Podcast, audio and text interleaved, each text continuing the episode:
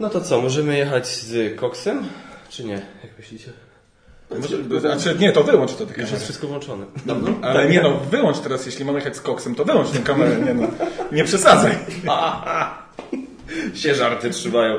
E, dobra, witajcie moi drodzy, z tej strony Kaczmar z Geek Factor. Witamy Was w kolejnym odcinku Geek Factor Podcast, pierwszym z moim udziałem po długiej przerwie.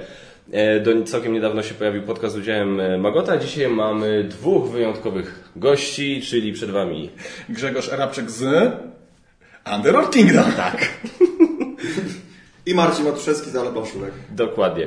E, Z tym Underworld Kingdom taki wewnętrzny żarcik po tym, co tu się przed chwilą wyda, wydarzyło. E, witajcie. Fajnie, że jesteście, że Cześć, dołączyliście, że się zgodziliście wystąpić tutaj. E, wiadomo, jak zwykle sobie tam lubimy o paru rzeczach pogadać, e, ale głównym tematem oczywiście będzie gdzieś tam ta odpowiedź na słynny materiał już Ignacego. Który? Bo dwa były. No były takie już dwa, ale o tym drugim to moim zdaniem Piotr Jasik wyczerpał temat. Nie. Nie. Nie? Nie. Uważasz, że jeszcze bardziej mógł? Mm, Ja w ogóle się z nim nie zgadzam. A ja uważam, że W sensie z nim czy z Ignacym? i tu i tu. Dla No, mnie.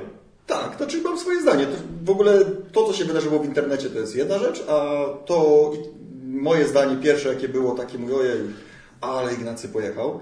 E, Ale to widziałem tylko z tego, co było w internecie i z zapowiedzi tego, tak powiem, co będzie, tak? Czyli dno, jak zobaczyłem to dno, to mówię, o, trochę takich różnych rzeczy się czepiamy, żeby, e, czy próbujemy wskazać, żebyśmy tą oglądalność mieli niesamowitą, tak? Tak sobie pomyślałem. No ty, to był taki... Clickbaitowy trochę. troszkę. No, Tak, dokładnie. I tak sobie pomyślałem, no okej, no, ale później patrzę wszystkie komentarze, mówię, jadą, bardzo mocno jadą, mówię, po tym filmie, po Ignacym, mówię, no niesamowite.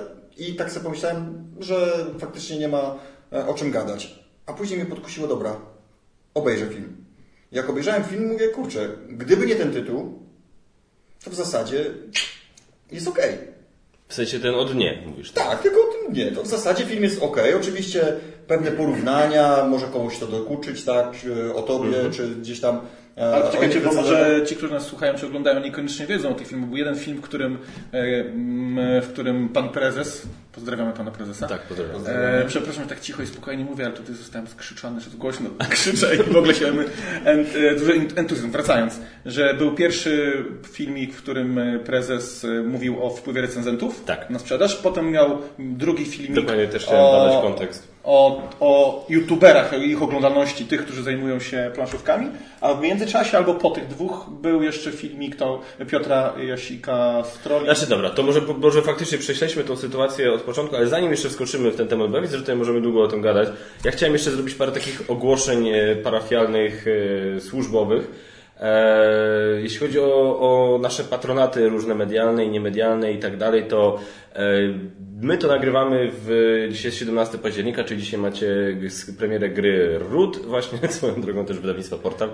E, więc tak, ale ciekawszą moim zdaniem w tej chwili przynajmniej rzeczą jest jednak to, co się obecnie dzieje na Wspieram to.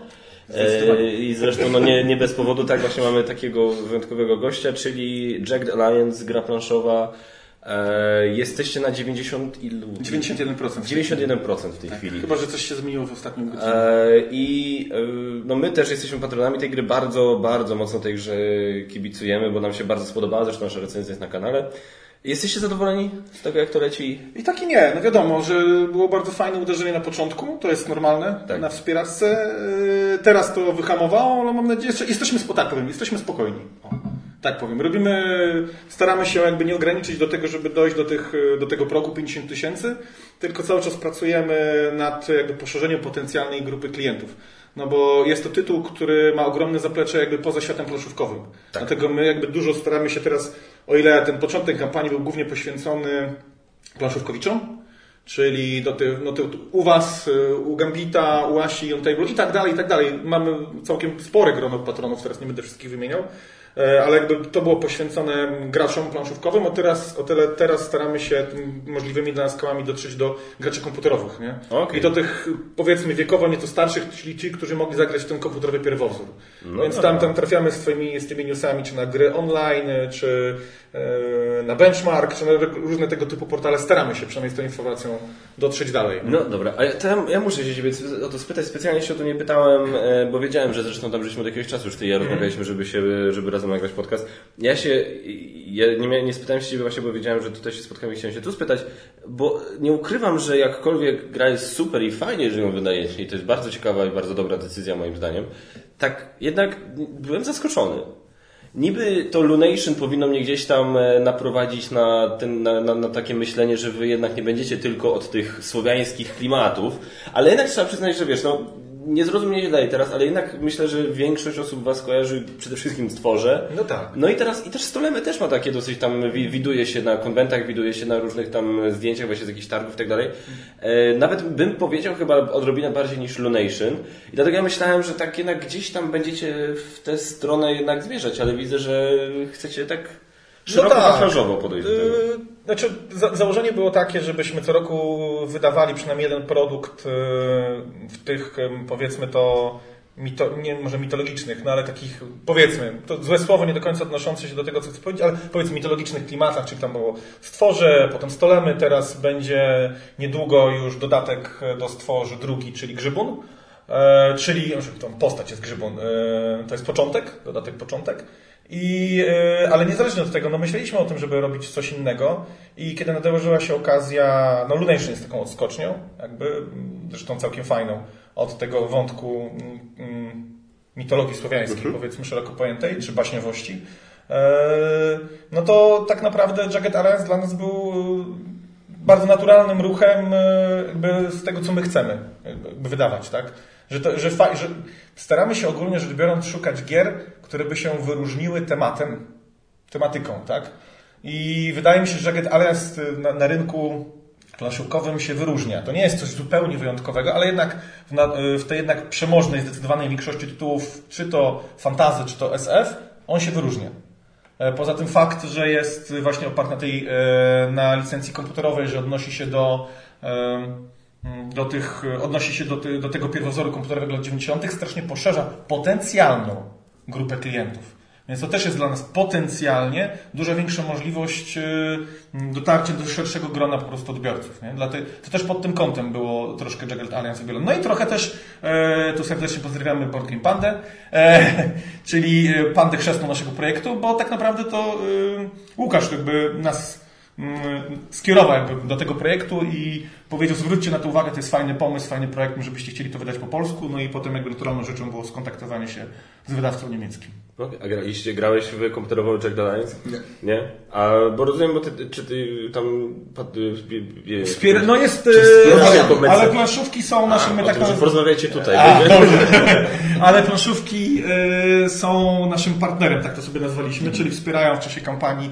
Każda osoba, która wesprze kampanię Oddale Planszówek otrzyma rabat w waszym sklepie, 3%, który jest... Y, no, można łączyć z tak, innymi rabatami, tak, więc nie jest to to samo, co rabat, który z reguły dajecie, tak? taki, który czytam w różnych, przy różnych okazjach, ale można to łączyć z tym waszymi tak, tak, tak, można to łączyć, e, no i wszystko zależy, zawsze te rabaty ograniczamy w jakiś sposób, albo ograniczamy je e, do weekendu, tak, no tutaj e, tego ograniczenia nie ma, bo rozmawiamy po danym projekcie o pół roku, tak? Mhm. Żeby co najmniej ten pół roku z tego rabatu móc sobie skorzystać. Czyli nie jest tak, że musimy się gdzieś spieszyć, tak? My wspieramy, zresztą zawsze się wspieramy. Tak, tak. Tutaj Serdecznie polecamy sklep. No nie, tak. A, a my, te 91, żeby się szybko zamieniło. Trzeba, no tak. trzeba, trzeba tu z dykcją uważać. Zawsze się wspieramy, czy zawsze się wspieramy, nie? To tak jest. Wspieramy.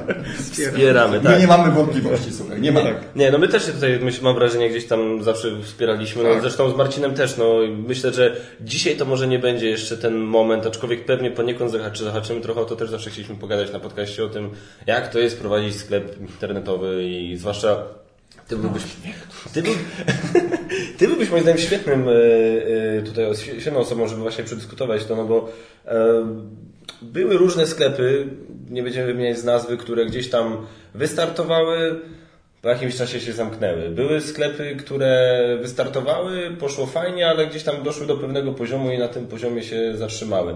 A ty, kurde, skubany idziesz cały czas do przodu i... Chyba dobrze, no. Bardzo, nie no, bardzo dobrze, zajebiście Nie, bym że nie powiedział, wolno, ale... czy to dobrze, może on narzeka, słuchaj, że mu się rozwija. No nie, wiesz, Może wolałbym mieć 10 z tych, 10 gier i spokój już nie w domu, cisza. Nie, nie, wiem, że nie, ale... Nie, no więc wiesz, gratulacje przede wszystkim za to, jak to się wszystko rozwinęło. Teraz też widzę w dystrybucję zaczynasz y, wchodzić, bo ostatnio właśnie ogłosiłeś, że e, Plażing będzie dystrybuowany. Mhm. Właśnie mam tu do Ciebie pytanie. Plażing też inna gra, e, która, której patronujemy. E, Bo to, było tak trochę dziwnie zabrzmiało, mam wrażenie, że tak la- laicy, jeżeli mnie to trochę tak zastanowiło, to podejrzewam, że laików może tym bardziej, na zasadzie w- tam na, na fan- fanpage'u plażingu było coś takiego napisane, że sklep Ale Planszówki zajmuje, będzie wyłącznie się zajmował dystrybucją oraz sprzedażą gry y, plażing. I teraz ja się zastanawiam, czy to przypadkiem ludzie mogą nie odebrać na zasadzie, że tylko u Was będzie można to kupić, a to chyba tak nie, będzie. Nie, tak nie będzie. Nie, nie. Bo y, Dystrybucja i sprzedaż, jakby to są... Tak, to są dwie rzeczy, y, czyli jedna, będzie można u nas kupić tą grę w tej cenie nie takiej jak jest na Wspieram, to tylko e, wyższej, czyli warto jeszcze wesprzeć, bo parę dni zostało do tego, żeby, żeby ten projekt zrealizował kolejny cel, bo już na szczęście Tak. e, się ufunduje. E, Ale też jakby sklepy potencjalnie zainteresowane mogą do nas e, napisać, odezwać się i też e, sprzedamy im ten produkt, żeby również u nich było. No mamy nadzieję, że tak będzie, bo to fajna, fajna gra. No. Oczywiście. Taka bardzo polska też. Bardzo polska, bardzo, nad, zwłaszcza tutaj z Gdańska, tak, bardzo nadmorska taka. Nie, no nie, nie ujmuj niczego Szczecinowi, czy wiesz, czy Słupskowi, tam myślę, że też się plażing mocno A, no rozwija. Tak. Mój, mój kolega kiedyś ten, mój właśnie... Ciekawe, że powiedziałeś o Szczecinie akurat w tym kontekście. Miałem e, w filmówce miałem gościa, który, miałem kumpla, który był ze Szczecina. e, Który po pierwsze udowodnił, że Szczecin istnieje, bo powiem szczerze, przez większość życia nie spotkałem nigdy nikogo ze Szczecina i mieliśmy z kumpami bekę, że Szczecin. Znasz kogoś ze Szczecina? Nie, ja też nie. Ten, to miasto nie istnieje. I wiesz, i właśnie ten kolega. Najbliżej mają do Berlina. I ten, i, I ten kolega nam, mi- nam mi opowiadał, że jest bardzo powszechny błąd, że Szczecin jest nad morzem. Nie jest, Szczecin prawda. nie jest nad morzem. Nie jest, nie I jest. właśnie opowiadał mi, że kiedyś tam jakiś jego znajomy z kolei pracował w hotelu w Szczecinie i powiedział, że autentyk, tu wiesz, gościu, gość hotelowy z Polski, Polak, schodzi do recepcji, wiesz, w kąpielówkach z trzecikiem w klapkach, że się pyta, którędy nad morze, nie? I wiesz, recepcjonista się na niego patrzy, e, tak 70 km w tą, No tak, stronę. Ale wiesz, a to już swoją drogą, ja wszystko rozumiem, nie? Ale nie sprawdzić, jak rezerwujesz hotel w tych czasach, gdzie to już wiesz, internet był i tak dalej. Może 70 km to nie jest pierwszy problem. No ja wiem, wiem, no po prostu chodzi mi o kierunek. Chłopak się spoci te 70 km, będzie miał motywację, żeby wiesz, umyć wiedział. Tak, tak. Słuchajcie, jeszcze z informacji wstępnych, yy, nie wiem jak to dzisiaj będzie, z- ostatnio z tym jest różnie, ale na wszelki wypadek podcast jest przeznaczony dla słuchaczy od 16 roku życia w górę, ponieważ no, my się tutaj chcemy wyluzować i odprężyć i pogadać po swojemu, więc tam jak czasami jakieś słowo brzydkie padnie, to przepraszamy wrażliwców, ale wierzymy, że jesteście w stanie to przeżyć. Za- za- Zabrałeś ten reklamę podprogową. A tu, to zajebi- zajebiście podprogowa. na pierwszym planie. No podprogowa, bo nikt nie zwraca na to uwagi, nie zwracał na A razie. ty myślisz, że my jesteśmy tacy atrakcyjni, że nikt nie patrzy na nas, nikt nie patrzy, co tu się dzieje, wszyscy na nas. Tak, teraz wy- wytłumaczyć słuchaczom o co chodzi. E, dobra, żeby, żeby tak właśnie nadać kontekst temu, o czym my tu chcieliśmy porozmawiać. Ja w ogóle powiem, to trochę tak długo, długo będę przez sekundę gadał, bo jak to wszystko wyglądało z mojej perspektywy, tak? E, pierwszy temat live, e, tego live'u Trzewiczka, który tam się pojawił na, e, na, właśnie na Facebooku, że będzie taki, czy recenzenci mają wpływ na sprzedaż? I powiem, jeszcze kamik w międzyczasie. Ale to Właśnie, właśnie, właśnie, właśnie, właśnie. I, I teraz wyglądało to tak, że ja to mówię, o w sumie chętnie bym posłuchał. Bo to jest coś, o czym ja w sumie tak de facto, może się bałem o to spytać, nigdy tak naprawdę z żadnym wydawcą, nawet z tobą tak bardzo, z tobą tak w sumie nigdy o tym nie Nie rozmawiałem. gadaliśmy tak, znaczy nigdy nie gadaliśmy, żeby, nie wiem, coś z tego stworzyć, bo gadaliśmy, czy mają, czy coś się sprzedało, Tak, tak. recenzji. Tak, tak rozmawialiśmy. Dokładnie, tak? dokładnie, Ale, ale ale, nie- żeby jakieś statystyki z tego... I z- wnioski wyciągnąć z tego tak, takie konkretne, Analizować, nie. patrzeć, tego nie było, to fakt. Dokładnie. I ja stwierdziłem w sumie, jestem ciekawy, zwłaszcza, że tam na jednym podcaście, na, na pierwszym podcaście, w którym Szafa wystąpił, Szafa rzucił takie zdanie, że recenzenci wpływ na sprzedaż mają mały. Co prawda, w kolejnym którymś tam podcaście powiedział, że jeśli chodzi o te gry gamerskie tak zwane, to nie, to już wtedy trochę inaczej wygląda, też chociażby z tego powodu, że budżet na marketing przy tych takich gamerskich grach jest też nieco inny, tak? Więc to też z tego powodu jednak się posiłkują takimi, nazwijmy to, nazwijmy to środkami. Ja byłem ciekawy, bo miałem właśnie, byłem ciekawy, co powie na to, wiesz, prezes jednego, no, prezes, nie prezes, jednego z największych właśnie polskich wydawnictw, jeśli chodzi o takie gry. Zacząłem to oglądać, padła tam ta cała historia o Gambicie, e, że Gambit miał mieć takiego samego live'a i że oni w ogóle nie wiedzą o co chodzi i tak dalej. E, Gambit potem miał tego live'a, gdzie o tym rozmawiali. I ja pamiętam, że właśnie jak słuchałem jeszcze tego, tej wypowiedzi Ignacego, gdzie on powiedział, e, po pierwsze, troszkę, z jednej strony powiedział parę fajnych rzeczy, z drugiej strony troszkę mnie zaskoczyło, bo miałem wrażenie, że oparł wszystko, całe swoje rozumowanie na tym przykładzie, moim zdaniem troszkę też swoim, też, też takim, który mnie zaskoczył, czyli nierewelacyjnej sprzedaży Królestw Północy, mhm. pomimo rewelacyjnych recenzji z Zachodu. miałem wrażenie, że on na tym przykładzie zbudował, e, zbudował taką całą, tą całą tezę, bo tak, takie miałem mieć wrażenie, bo w sumie o tym, do, do tego najczęściej wracał. E, I potem padło takie, e, takie stwierdzenie, że o sklepach właśnie i dystrybutorach, że uwierzcie mi, tam przykro mi tam Geek Factor, Gambit i tak dalej, ale wiesz, wydawnictwo, wiesz, dystrybutorzy i z, właściciele sklepu, to ich, oni nie wiedzą, kto jakie recenzje daje, kto daje jaką ocenę i tak dalej. Takie zdanie padło i to było, i to było, i to było, i to była dla mnie pierwsza czerwona lampka, bo sobie mówię, no dobra, ale to w takim razie, w jaki sposób ty wytłumaczysz chęć współpracy ze strony sklepów, bo to nie jest, bo to jest, wiesz, my i wiesz. Ja cię lubię, dlatego. No właśnie. No, wiesz, ale nie, no dziękujemy. wiesz, my z Marcinem współpracujemy od początku. E, Game Troll z e, Move i z Alto kiedyś tam współpracował. Do nas się jeszcze kiedyś, do, my jeszcze współpracowaliśmy i zakładam, że to nie, nie, się nie zakończyło z Alto i z Gandalfem. E, Piotrek Piechowiak z gry bez prądu EU. Więc jeżeli sklepy miałyby mieć w nosie, kto daje jaką recenzję, czy chciałoby im się i czy opłacałoby im się współpracować z recenzentami, wydaje mi się, że nie. Druga rzecz, która, nad którą się zastanawiałem, że ok, to jest portal. Portal to jest wydawnictwo takich, a nie innych rozmiarów. Może to ciągle nie jest Rebel, tak, czyli praktycznie, że prawie, że korpo, ale mimo wszystko jest to tam jakiś tam rozmiarów takich, gdzie ma ludzi dedykowanych do tego, żeby robili marketing, żeby generowali hype, żeby to wszystko obserwowali i tak dalej. I właśnie byłem ciekawy, jak na to, y, jak na ten temat spojrzałoby takie mniejsze wydawnictwo, które no, no, no nie ma te, takich zasobów ludzkich, żeby to wszystko ogarniać i tak dalej, i tak dalej. Dlatego właśnie pomyślałem, żeby właśnie się tutaj spotkać w trójkę. E, potem mówię, posłuchałem sobie tego pod, podcastu, tej wypowiedzi Gambita, i, e, który też wiem, że się chyba posiłkował tam rozmową. Nie, nie wspomniał e, z nazwisk ani z nazw, którymi, z którymi wydawnictwami rozmawiał i z jakimi sklepami rozmawiał, ale coś mi mówi, że gdzieś tam mogliście w tej puli być. E, e, ale ten, a, no a potem się pojawił ten drugi temat, gdzie Trzewik powiedział, że znaczy ten, zastanawiał się, dlaczego zasięg planszówkowych youtuberów to dno. I, I tam po prostu się tak jakby nie powiedział nic konkretnego w tym drugim materiale, moim zdaniem.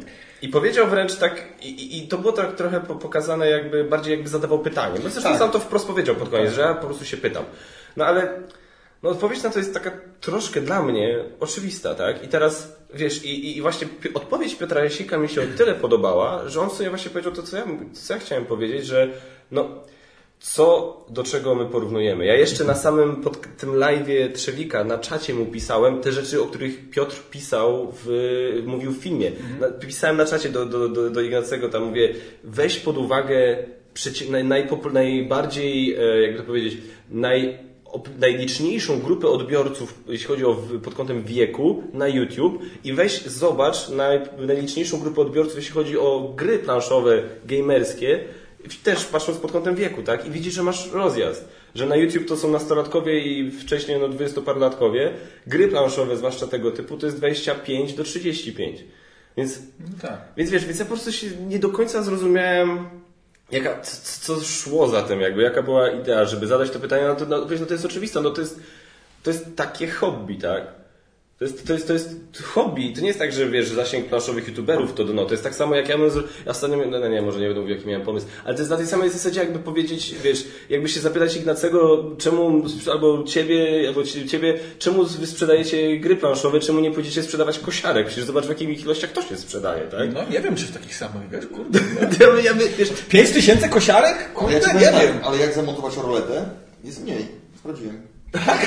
Naprawdę. I to, To, znaczy, to łatwiejsze jest widocznie. Nie potrzeba tego oglądania na to YouTube. jeszcze większe dno jest. No. No, a, no, jeszcze, Jeszcze większe dno. większe dno jest. Coś, jest, jest, Jest coś Nikt nie puka od dołu, naprawdę. Także jest coś niżej. Więc nie wiem, dlatego mówię, było, było to dla mnie trochę dziwne, mówię, mam swoje przemyślenia i też będę się tutaj z nimi dzielił, ale przede wszystkim chciałem właśnie Was wysłać, więc nie wiem, może zacznijmy od tej sprzedaży i tak dalej, jak, jak, jak Wy to widzicie. Znaczy, bo to są troszkę, one te, te tematy są oczywiście połączone, aczkolwiek nie, nie są, y, nie do końca to jest dokładnie to samo. Raz oglądalność youtuberów, dwa sprzedaż. E, Dlatego tak jak tutaj żeśmy troszkę podobnie zareagowali, o ile z tym pierwszym filmikiem, ten drugi film Krze- Krzewika to jest bardziej właśnie mm, zadanie pytania. Który tam, tam on żadnych test jakichś takich generalnych nie postawił, e, tylko stwierdził fakty, które są powiedzmy, no, no oczywiste są te fakty, jaka jest oglądalność. E, O tyle z tym pierwszym materiałem Trzewika to tak powiedzmy niekoniecznie z niektórymi wywodami, ale tak w większości przypadku, w większości rzeczy ja się zgadzam. E, Tak jak ja na to patrzę. O tyle potem z filmikiem, no Gambit też przedstawił dosyć w miarę rozsądne tam swoje uwagi, zresztą też na, na podstawie dyskusji, czy to ze sklepami, czy z jakimiś wydawnictwami. No i e, potem, był jeszcze, potem był jeszcze filmik e, Piotra i o ile w kwestiach YouTube'owych to w ogóle było bardzo ciekawe. To były to część rzeczy, o których ja tam na przykład nie wiedziałem, wiesz, jak wygląda ten podział, czy to kobiet, czy mężczyzn jest więcej, tak, i tak dalej. To nawet ciekawe od strony czysto poznawania wiedzy, informacji na temat rynku, nie? E, o tyle on też się troszkę odnosi do tej sprzedaży, e, czyli na, na ile ma, na ile youtuberzy mają wpływ. No i tutaj ja jestem bardziej, po, tak ja to odbieram, bardziej po stronie Trzewika niż to, tego jak to odbierał yy, Piotr. No ale to też ciężko mówić. Z jednej strony masz twarde dane, tak zakładam, Trzewika, który mówi, mieliśmy super oceny na YouTubie od naprawdę dobrych, znanych recenzentów i to się nie przełożyło na sprzedaż. Z drugiej strony Piotr mówi, a ja tu mam dokładne wyliczenia ilości kliknięć w stosunku do e, po naszym filmiku, ile osób weszło na Ceneo i tak dalej, i tak dalej. I potem jak zrozumiałem, ile dokonało zakupów. Tak? Ale to, to już masz pierwszy alert w tym momencie. E, Pierwsza lampka, która się powinna No tak, bo to jest- bo to może ja być- jeśli patrzę, przepraszam, że No nazwisku, Piotrek, e, e, Piotrek spojrzał na ogół informacji, które posiadał na podstawie tam kilku ostatnich swoich lat, tam ze, zebrał z jakichś tam okresu. Ze, Ale to- ale podawał-. A Ignacy właśnie skupił się na tej jednej grze, gdzie też jest, i to wszyscy też wiedzą, gdzie gdyby wybrał inną swoją grę, na przykład taki Kraj Havok, który po recenzji właśnie Wasera, no po prostu wystrzelił, tak? I parę innych gier też, wiesz, jakby yy, powiem tak, zwróćcie uwagę, co się stało w, z Krajhawokiem po e, recenzji Wasela w Stanach, co się stało z Krajhawokiem w Polsce po recenzji Łukiego, co się stało z pierwszymi Marsjanami po tym, jak minął ten pierwszy hype, że to Robinson w kosmosie, kiedy zaczęły wychodzić te recenzje, które były takie se. No i teraz Dziw, wiesz, dziwi mnie, że wiesz, on ma te przykłady, które jakby pokazują mu, że nie, no, no te recenzje mają tam chyba jakiś wpływ. Ale ja myślę, że I wybrał ten jeden najnowszy, który tak Myślę, że to wynika trochę z tego, że jakby jego, ma, każdy z nas, ja też mam jakąś tam wiedzę, ale na podstawie tylko jakby swoich danych. Też nie jestem na każdym etapie tego rynku. E, więc e, ma swoją wiedzę ogólną i taki ma wniosek ogólny. Wskazał to, czyli e, Empire of North, tak? Dobrze mówię o tej tą grę? Tak, wskazał? tak, Królestwa Północy. Królestwa Północy jako przykład. I tutaj tam Piotr Jasik też wskazał jedną grę jako przykład. On też ma wy, w, wiedzę na podstawie wielu przykładów tego, jak jak jak reaguje sprzedaż, y, jak on śledzi tą sprzedaż i tak dalej na podstawie ich filmów, ale pokazał jeden przykład, zresztą nawet nie znamy tytułu, więc też trudno się odnieść, y, bo on tam podawał tylko liczbę, a nie jaką Aha, konkretną grę no, chodziło, okej. nie? Przynajmniej na tyle pamiętam.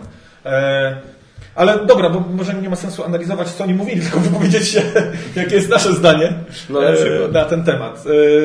E, mogę zacząć. Kontynuuj. Okej.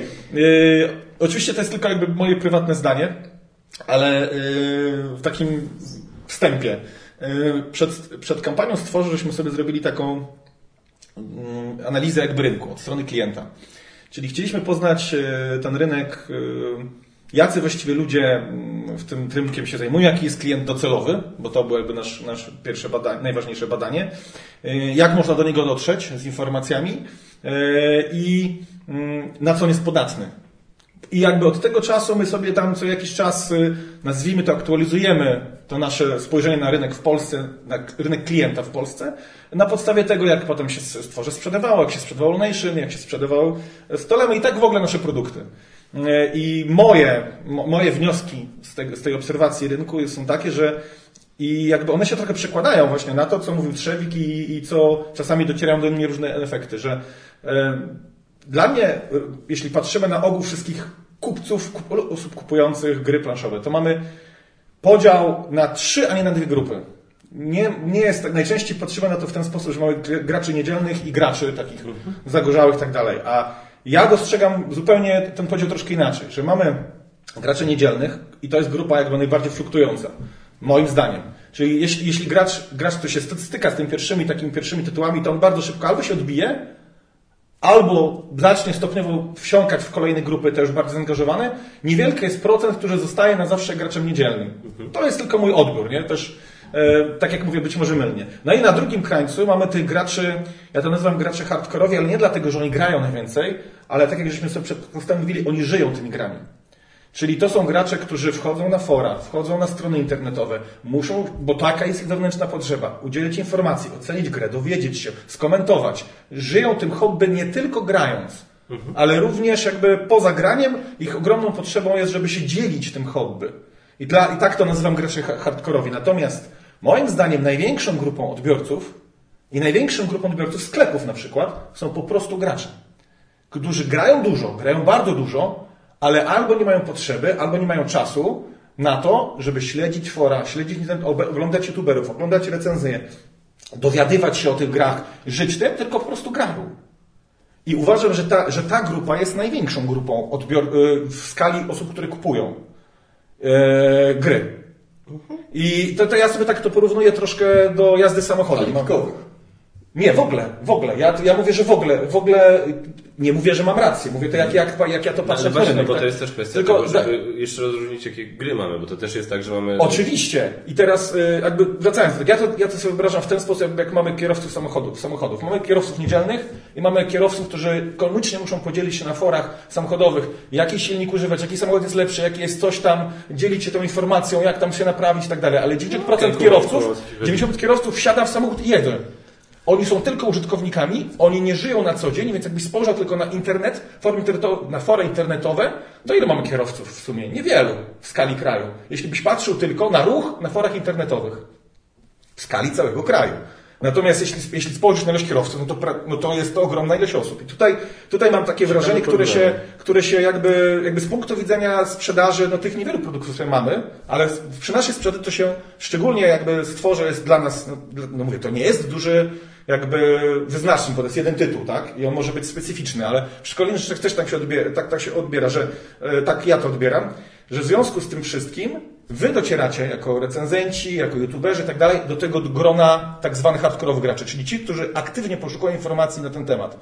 I to nie jest największe grono sprzedaj- potencjalnie kupujących gry. To jest, ja tak strzelam kompletnie, z 30%, z tym, że z roku na rok to grono będzie się powiększało. Dlatego, że z, grono, z tej środkowej grupy po prostu graczy raczej nikt nie wraca w kierunku graczy niedzielnych, raczej jest systematyczny przepływ w kierunku hardkorowych graczy. Raczej dlatego uważam, że z roku na rok e, ten, ten sytuacja i wasz wpływ, mówię tutaj ogólnie o, o recenzentach, youtuberach, blogerach i tak dalej, będzie się zwiększał. No i drugi rzecz, o której mówimy, zdecydowanie to, co też twierdził Trzewik, jeśli mamy bardziej gamerskie gry, natychmiast wasz, wasz wpływ się zwiększa, dlatego że one są bardziej przeznaczone właśnie do tych już hardkorowych graczy, tych bardziej nazwijmy to no tych bardziej żyjących nie tylko samym graniem, tym, tym dzielących się tymi hobby, tak? tym graniem i tak dalej.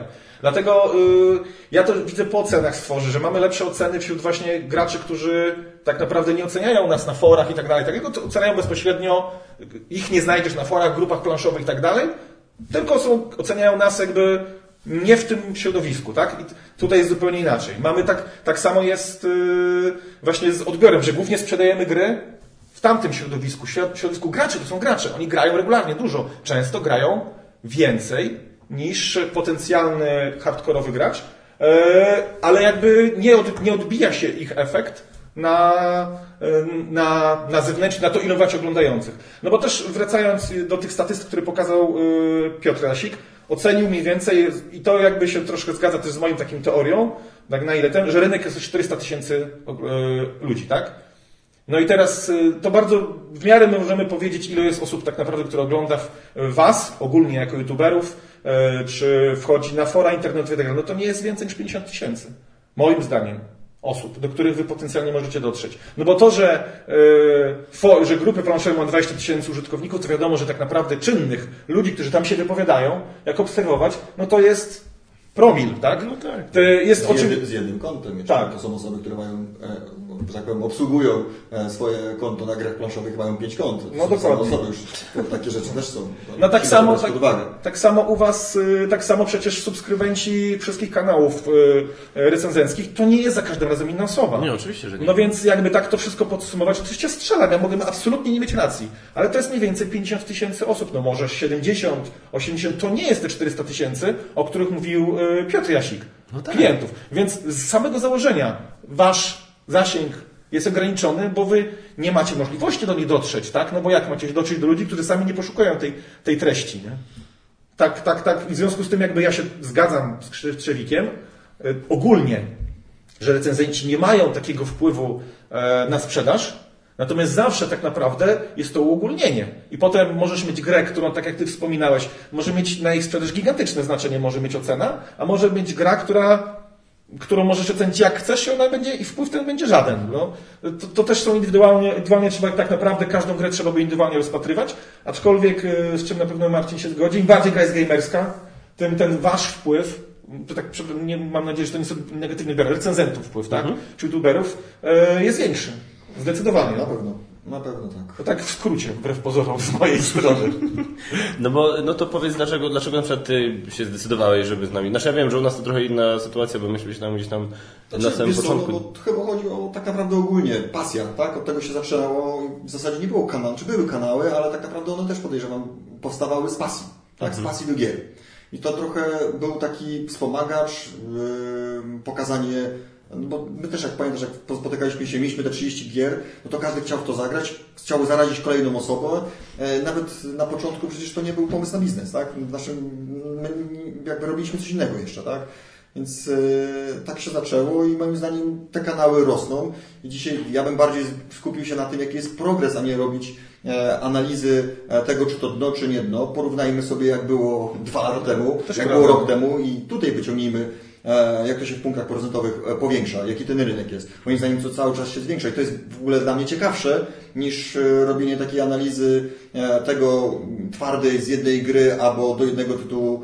E, No bo dla mnie to, to mówię, no, to nie jest nic takiego, co, co jest fajne. Zgadzam się jakby e, z Trzewiczkiem, że, że fajnie, że wyciągnął ten temat i to jest w ogóle e, bardzo fajne. Tytuł zostawiam e, do ocenienia przez innych. E, Uważam, że nie- niezbyt fajny.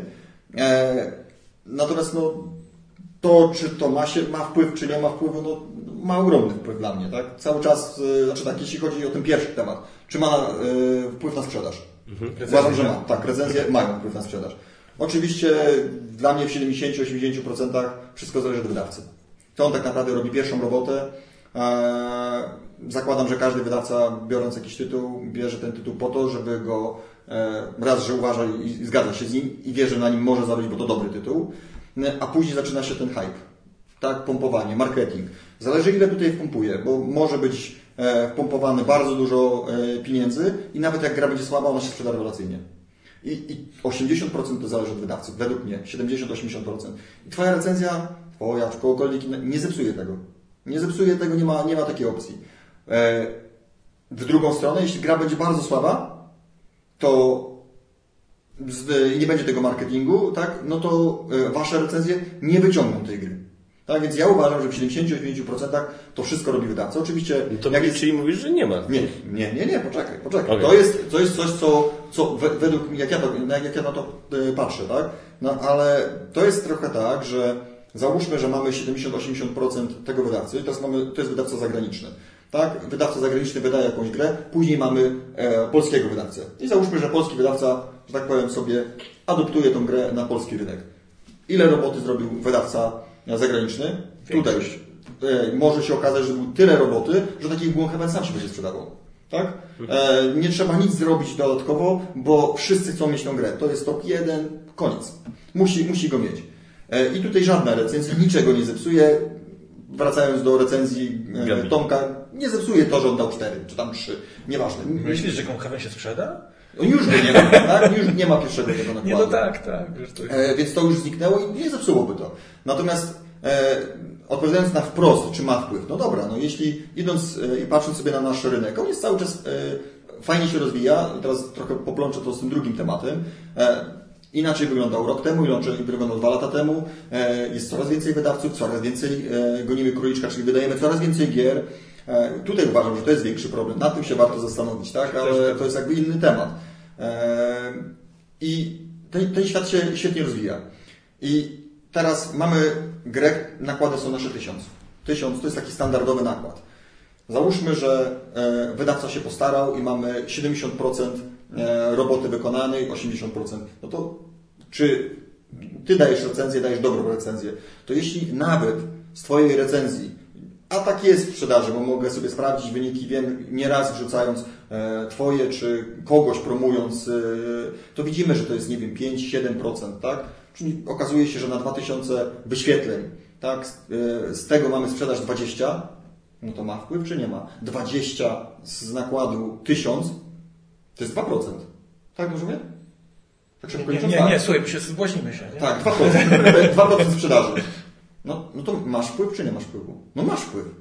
No i teraz niech będzie 10 recenzentów. No okazuje się, że dzięki waszym, e, waszej robocie e, sprzedajecie 10-15% e, Tylko- 10-15% e, więcej gier, czyli na przykład 150. Z nakładu oczywiście 150 brzmi, ale z tysiąca? Tylko pamiętaj, że oczywiście być może masz no to masz ten, ale powiedzmy, że Kaczmar e, robi jakąś recenzję i, i dwie- 2% jakby tam kupuje Mhm. po recenzji Kaczmara, ale czy po dobrej, czy po złej, czy chodziło o ocenę, czy chodziło o sam fakt, że ludzie się dowiedzieli, że jest ta gra.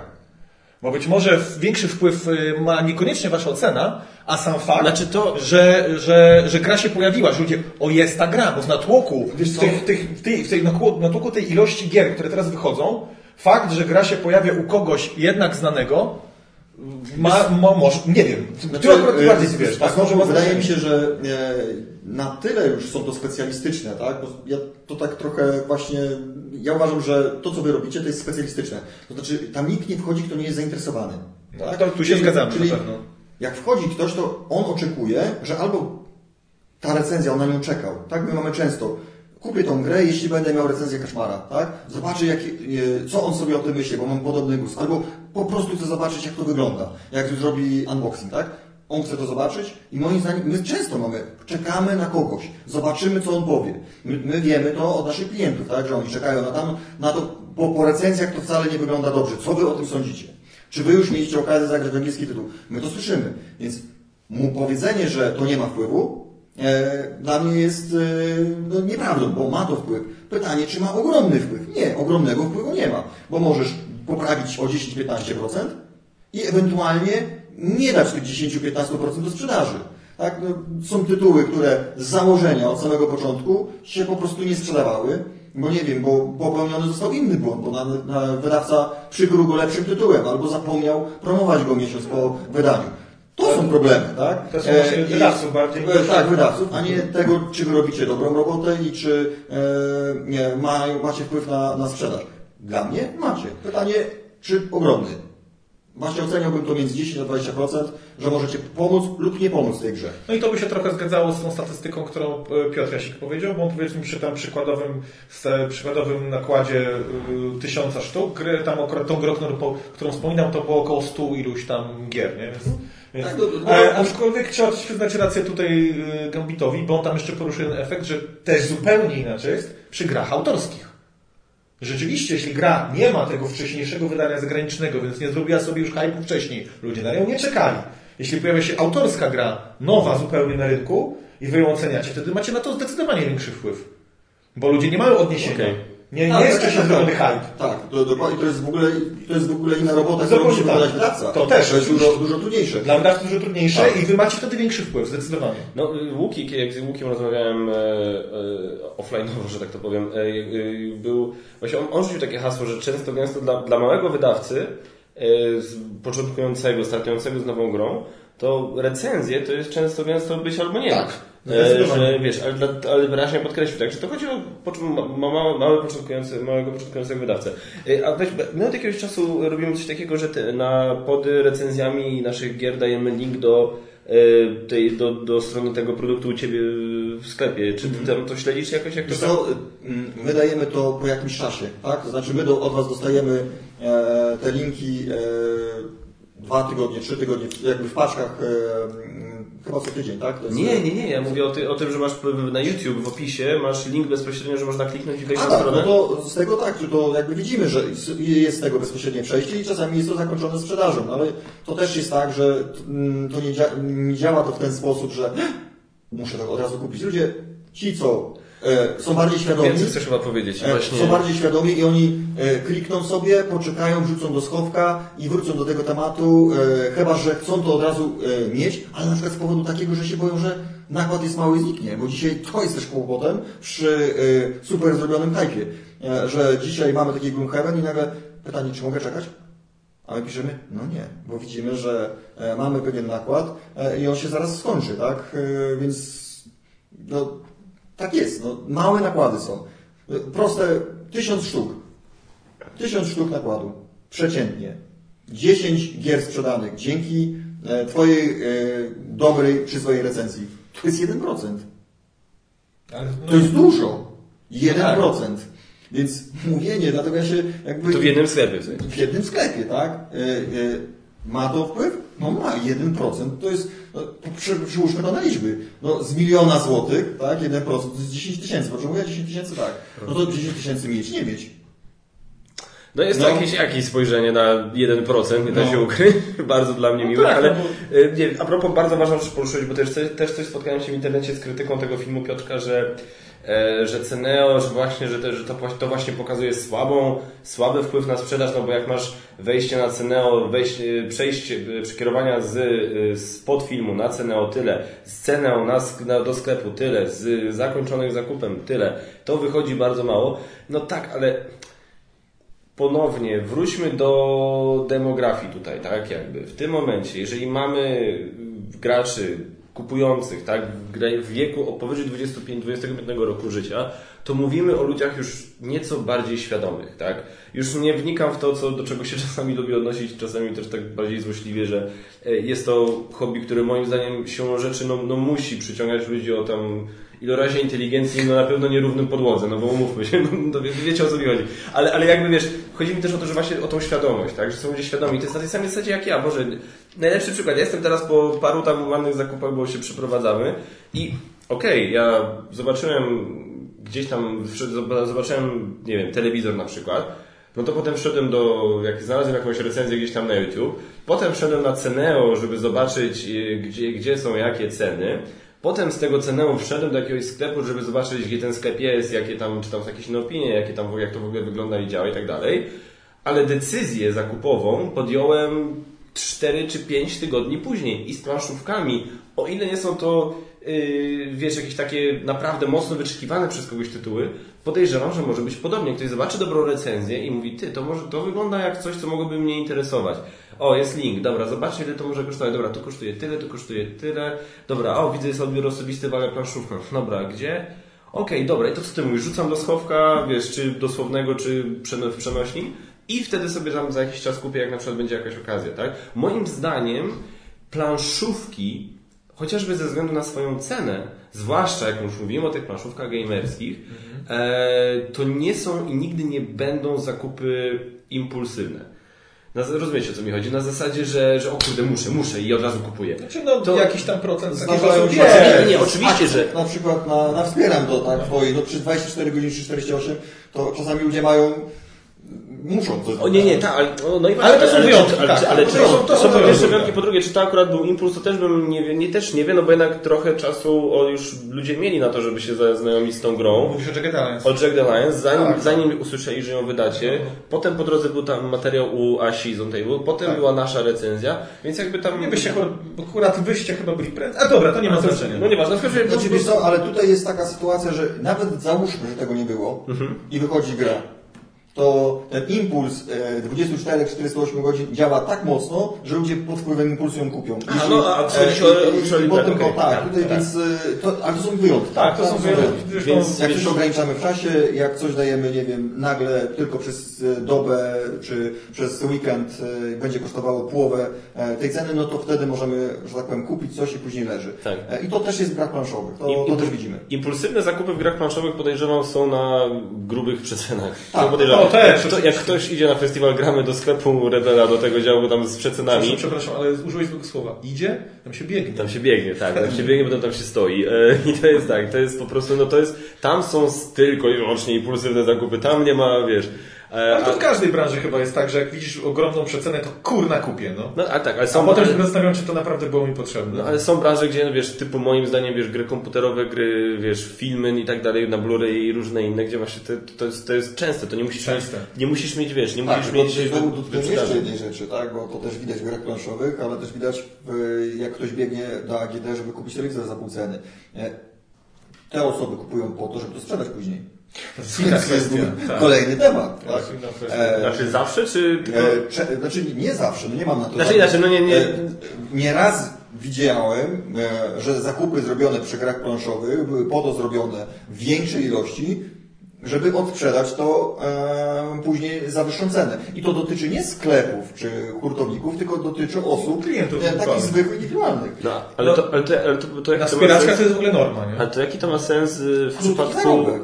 Nie, nie, no okej, dobra, to jakby kumam ideę, tylko jakby y, przy grach, które są na wyprzedaży, bo, no bo słabo schodzą, to znaczy, że ludzie nie chcą ich Ale kupować. właśnie To kto, inaczej? kto miałby na tym zarobić? Właśnie ci, którzy nie chodzą na festiwal gramy, Mhm. ci, którzy nie siedzą w internecie i nie ten, i nie śledzą wszystkich promocji, reklam i tego, że a w Leszówkach jest promocja, tylko Aha, przychodzą do sklepu.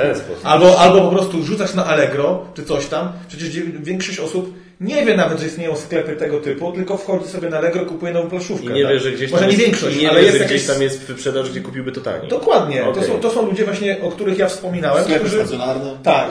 Tego, to też tak działa. Albo, bo w- ja w ogóle uważam, właśnie to są, to jest to grono ludzi, którzy, które kupuje często na zasadzie tematyki, koloru, wyglądu gry. Yy, właśnie dlatego, że oni nie są tak zaangażowani, nie śledzą, nie zastanawiają się, nie wrzucają do koszyka na długo, nie analizują tego rynku, często kupują właśnie niby okazję, a tak naprawdę ktoś to kupił dużo taniej na przecenie, albo kupują dlatego, że to jest ładne. I dla, ja na przykład, z punktu widzenia wydawcy, ja uważam, że dla wydawcy sklepy mają większe, ale to jest moje znowu prywatne zdanie, yy, sklepy mają większe znaczenie niż, yy, niż recenzenci. Dla mnie. By, mówię, kompletnie mogę się mylić, ale fakt, yy, że to już abstrahując czegoś takiego jak dobra współpraca ze sklepem, to jest jakby oczywista rzecz, ale to, że jeśli w sklepie, w sklepie internetowym my się tam często pojawimy, nasz produkt na internecie, to dociera właśnie do tych klientów, którzy nie docierają do Was, tylko kupię, ku- kuzyn ma jutro urodziny, kupię jakąś grę, kupić grę planszową, nie trafi do Was, trafi do jakiegoś sklepu internetowego. Więc jeśli my tam, tam ta nasza gra jest promowana w tym czy innym sklepie, albo w sklepie stacjonarnym, to on nie będzie szukał na zasadzie gra strategiczna dla tak tylko mój kuzyn, yy, wie pan, niech pan coś poleci. Zawsze ludzie, ludzie dużą, dużą robotę robią, ale to też... Dla mnie, znaczy moim zdaniem po prostu ta bezpośredni kontakt ze sklepami ma y, duże znaczenie też przy sprzedaży, nie? e, No, Że jest to, to jest to dosyć dużo grono osób, które się kieruje sklepem, a nie trafia do Was. banery, tak, e, newsletter, e, informacje jak, wychodzi, to wiecie, to zawsze umiejscowienie na półkach, e, to, że sprzedawca ma w zanadrzu e, 10 gier, tak, i zawsze może sobie wstawić za punkt honoru, sprzedać to mi tamto, tak. No, kwestia dużo zależy od ludzi, tak, ale to jest jakby kolejna, kolejna rzecz, która e, ma wpływ na to, czy gra się sprzedaje, czy nie, tak? Ale to też na przykład człowiek, żeby dobrze sprzedawał tą grę, to najlepiej musi się z nią e, dobrze czuć, tak? Tak, oczywiście. E, więc e, jak mi się gra podoba e, i ktoś mi powie, że grał w Splendor, ja mu powiem, że korzenny szlak e, i zacznę mu opowiadać i 50% osób, które będę na sklepie miał, ja ich przekonam do tej gry, tak? Bo, bo to taki ma wpływ, no, to jest normalne też, no. No tak. E, więc ja tutaj jakoś, no tak jest, po prostu i już, no. E, Ale jeszcze jedna rzecz, a propos, e, nie zgodzę się ze wszystkie gry, które są w wyprzedaży, bo to chciałem, e, bo to, to myśl, która mi wróciła, e, nie wszystkie gry, które są w wyprzedaży są złe. Że one się nie schodzą. To nie jest prawda. Naprawdę. To akurat prawda, że Nie, nie, prawda. nie, nie, nie, mi chodziło, mi chodziło o to, że jakby przy, w przypadku tych gier, które są w wyprzedaży, bo się nie sprzedają, bo są, tak, tak, bo rozumiem, że to są jakieś inne akcje. Tak, nie- są jakieś inne akcje, są e, akcje takie, żeby coś pobudzić, e, są akcje takie, że wiemy o tym, że zaraz będą sz- szerzyły dodatki i trzeba zrobić, żeby poszerzyć Tak, dobrego. tak, tak, I tak. tutaj mogą być osoby, które znowu są detalistami, taką osobą fizyczną, która myśli sobie, kurczę, jak ja kupię 6 tej gry, 7 sztuk, ja na tym zarobię, bo ta pewno cena ruszy i będzie wyższa, bo zaraz będą dodatki, bo on trochę się na tym zna. Nie musi być totalnym lejkiem. Ale słuchajcie, takich klientów naprawdę mamy... Ja- ja się e, absolutnie do- jestem sporo. świadomy. Potrafią u nas po 12 sztuk wziąć gry. Kurde, Jednej. Masz, masz, masz, Więcej niż niektóre sklepy. Tak, tak, są, są takie, są masz jakiegoś rekolistę z tyłu głowy? E, Wiesz co, z... em, Dzisiaj Ruta wysyłaliśmy 6. Tak, e, e, wczoraj wysłaliśmy. Tak, wczoraj, nie dzisiaj, dzisiaj wysłaliśmy Ruta, bo wczoraj, od wczoraj zaczęliśmy wysyłkę, ale dzisiaj wysyłaliśmy takiego Ruta, które było 6, 6, 6 rutów było chyba, tak, chyba 6. Sześć sztuk do jednej tak, osoby? Tak, Ruta? tak. Rodzina. I teraz pytanie, może kupił, bo znowu tutaj mamy kupił pod sprzedaż, hm, może nie, może kupił na konto e, dla innych, tak? Też tak może być. Że masz się ktoś zdziwił, znajomych. Ruta? E, powiem Ci tak, mamy klientów, którzy kupują u siebie gry e, e, i nigdy nie możemy nadążyć, bo korzystają z tego samego konta kogoś i ciągle wysyłamy w inne miejsca. Tak? Czyli ktoś udostępnia konto swoje, a tylko adres się zmienia. A, czyli różni... E, e, korzystając... my- Ale, ale dalej w paczce idzie inna gra. Jedna gra idzie w paczce, a nie Tak, sześć. ale, jakby. ale tak, ale jedna gra, ale ona się na przykład powtarza. nabija sobie punkty lojalnościowe, żeby Dokładnie, mieć ma maksa na przykład, ktoś y, nie chce, też, też mieć skorzystać z tego y, jego maksymalnego, on jest jakby, nie ma z tym problemu, udostępnia mu, e, czy przez niego jest zakupione na jego adres i okazuje się, że gościu kupił 6 rzutów. A to jest dla mnie, bo tak abstrahując od wszystkiego, to już jest dla mnie taka, to, jest, to mnie zastanawia zawsze, nie? Jakby nie, nie żebym zabraniał komuś, ludzie mają prawo robienia z tym, co im się podoba, to jest ich decyzja, ale wiesz, ja uważam, jak ja wydaję pieniądze, bo niestety nie zarabiam dziesiątek tysięcy miesięcznie, więc Nie, ja... no dobra, dobra. A, no dobra. Ale E, tak, to jest mój, mój salon. E, generalnie... E, Ten mniejszy. Zobacz, ten dla gości. Więc wiecie, to, to jest jakby, ja uważam na, na, na tak wydaje pieniądze, ale naprawdę, żeby mi się chciało aż tak na zasadzie, że kurde, mam tylko 5% rabatu, ale planszówka, który ma najlepsze ceny chyba w internecie. Nie, chcę mieć 7%. Te 2%, które na, w przeliczeniu na złotówki wyjdzie mi 7 złotych. Ale to No to też, jest- ja myślę, że to też działa... Chyba, że jakieś wielkie zamówienie, to, to może, ale No, a to też, to też trochę działa psychologicznie, że chcę być wyjątkowy, tylko ja mam 7%, albo jeszcze jakiś tam... To już wie- to jest trochę na zasadzie jak punkty doświadczenia w RPG-ach. Nie, z, no, drugiej, że- z, drugiej, z drugiej strony tak najprościej patrzę. Jakby ktoś ci powiedział, e, że nie wiem, ostatnio kupiłeś sobie coś, tak? Znalazłbyś, e, ktoś ci powiedział o 500 zł taniej, to byś powiedział, no dobra, no. Okej. I No. załóżmy, że to jest, no to nie o 500, to 120 zł. Żeby to poszło te 3-4%, tak? Że jest ta różnica. No to byś powiedział, no dobra, no. no czemu mam być o te 120 zł e, do tyłu? To jest obiad. Obiad z Basią, tak? No i pamiętaj, że 7% na, 7% na Splendorze to nie jest to samo co 7% na Gloomhaven, nie? A wciąż jest 7%. no, no. Albo dzięki temu zakoszulkuję sobie jedną grę. Tak. No, różne rzeczy. No, jakby to trzeba zostawmy każdy indywidualnie do tego podchodzi, ale uciekliśmy całkowicie z tego wątku, e, o którym sobie gdzieś tam e, gadaliśmy. Ja... O czymśmy gadali? Tak. wracając, słuchaj, słuchajcie, to, to ja uważam, że ten rynek jest taki, jaki jest. Mamy, wydawcy też są, nie są wariantami, nikt nie wydaje po 10 tysięcy. No oczywiście nie mówię o dobre, gdzie wydaje się ich No to- 40, 50 To właśnie też tak? powinniśmy chyba to rozgraniczenie jasno postawić tutaj, tak, że mówimy właśnie o grach typu doble, czy już na tym etapie pewnie wiesz, tam manczki, nie wiem, wsiąść do pociągu i tak dalej. Tak, to ja bym w ogóle, tak że tak powiem, grubą kreską odciął wszystkie gry, które są dostępne w Empiku. Jeżeli gra Eee, jest, ale znaczy, wiesz, znaczy, w sensie w tych naszych dyskusjach, bo jeżeli mówimy o Ale grach, poczekaj, poczekaj, poczekaj, bo byłeś ostatnio w Empiku, wiesz, jakie tam są gry?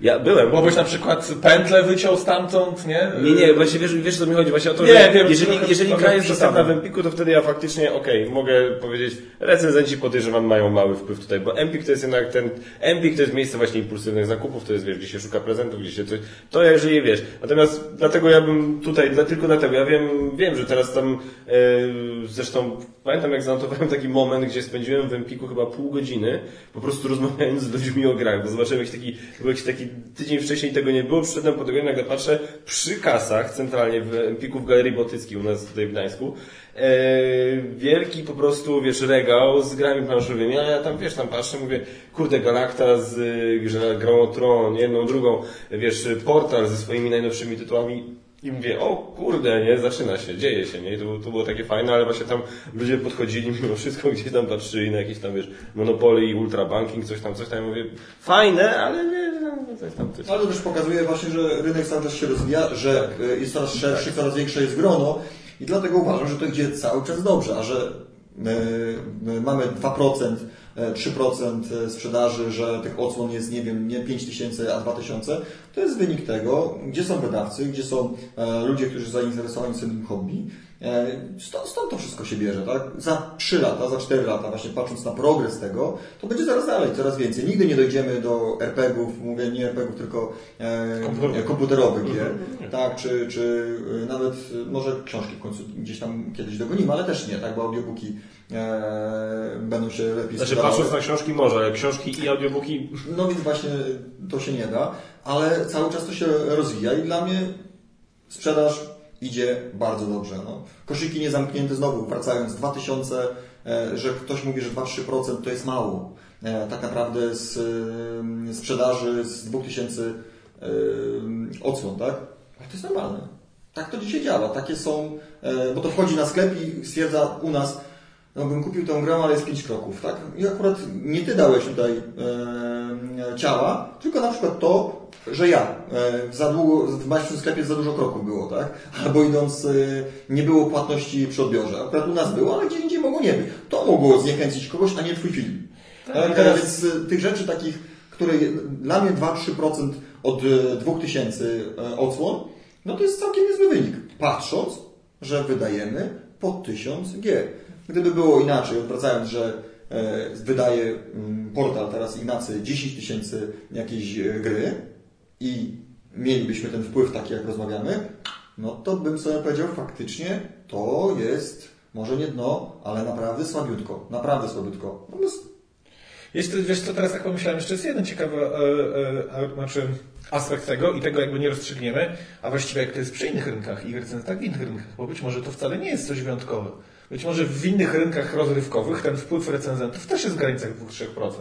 Nie mam bladego pojęcia, ale, ale, ale wiesz, to nie mam żadnych danych, żeby to sprawdzić, ale kto wie, czy to nie jest po prostu taka norma, że wpływ recenzentów jest mniej więcej, wiadomo, w każdym rynku może być inaczej, ale że wpływ recenzentów na sprzedaż jest właśnie taka.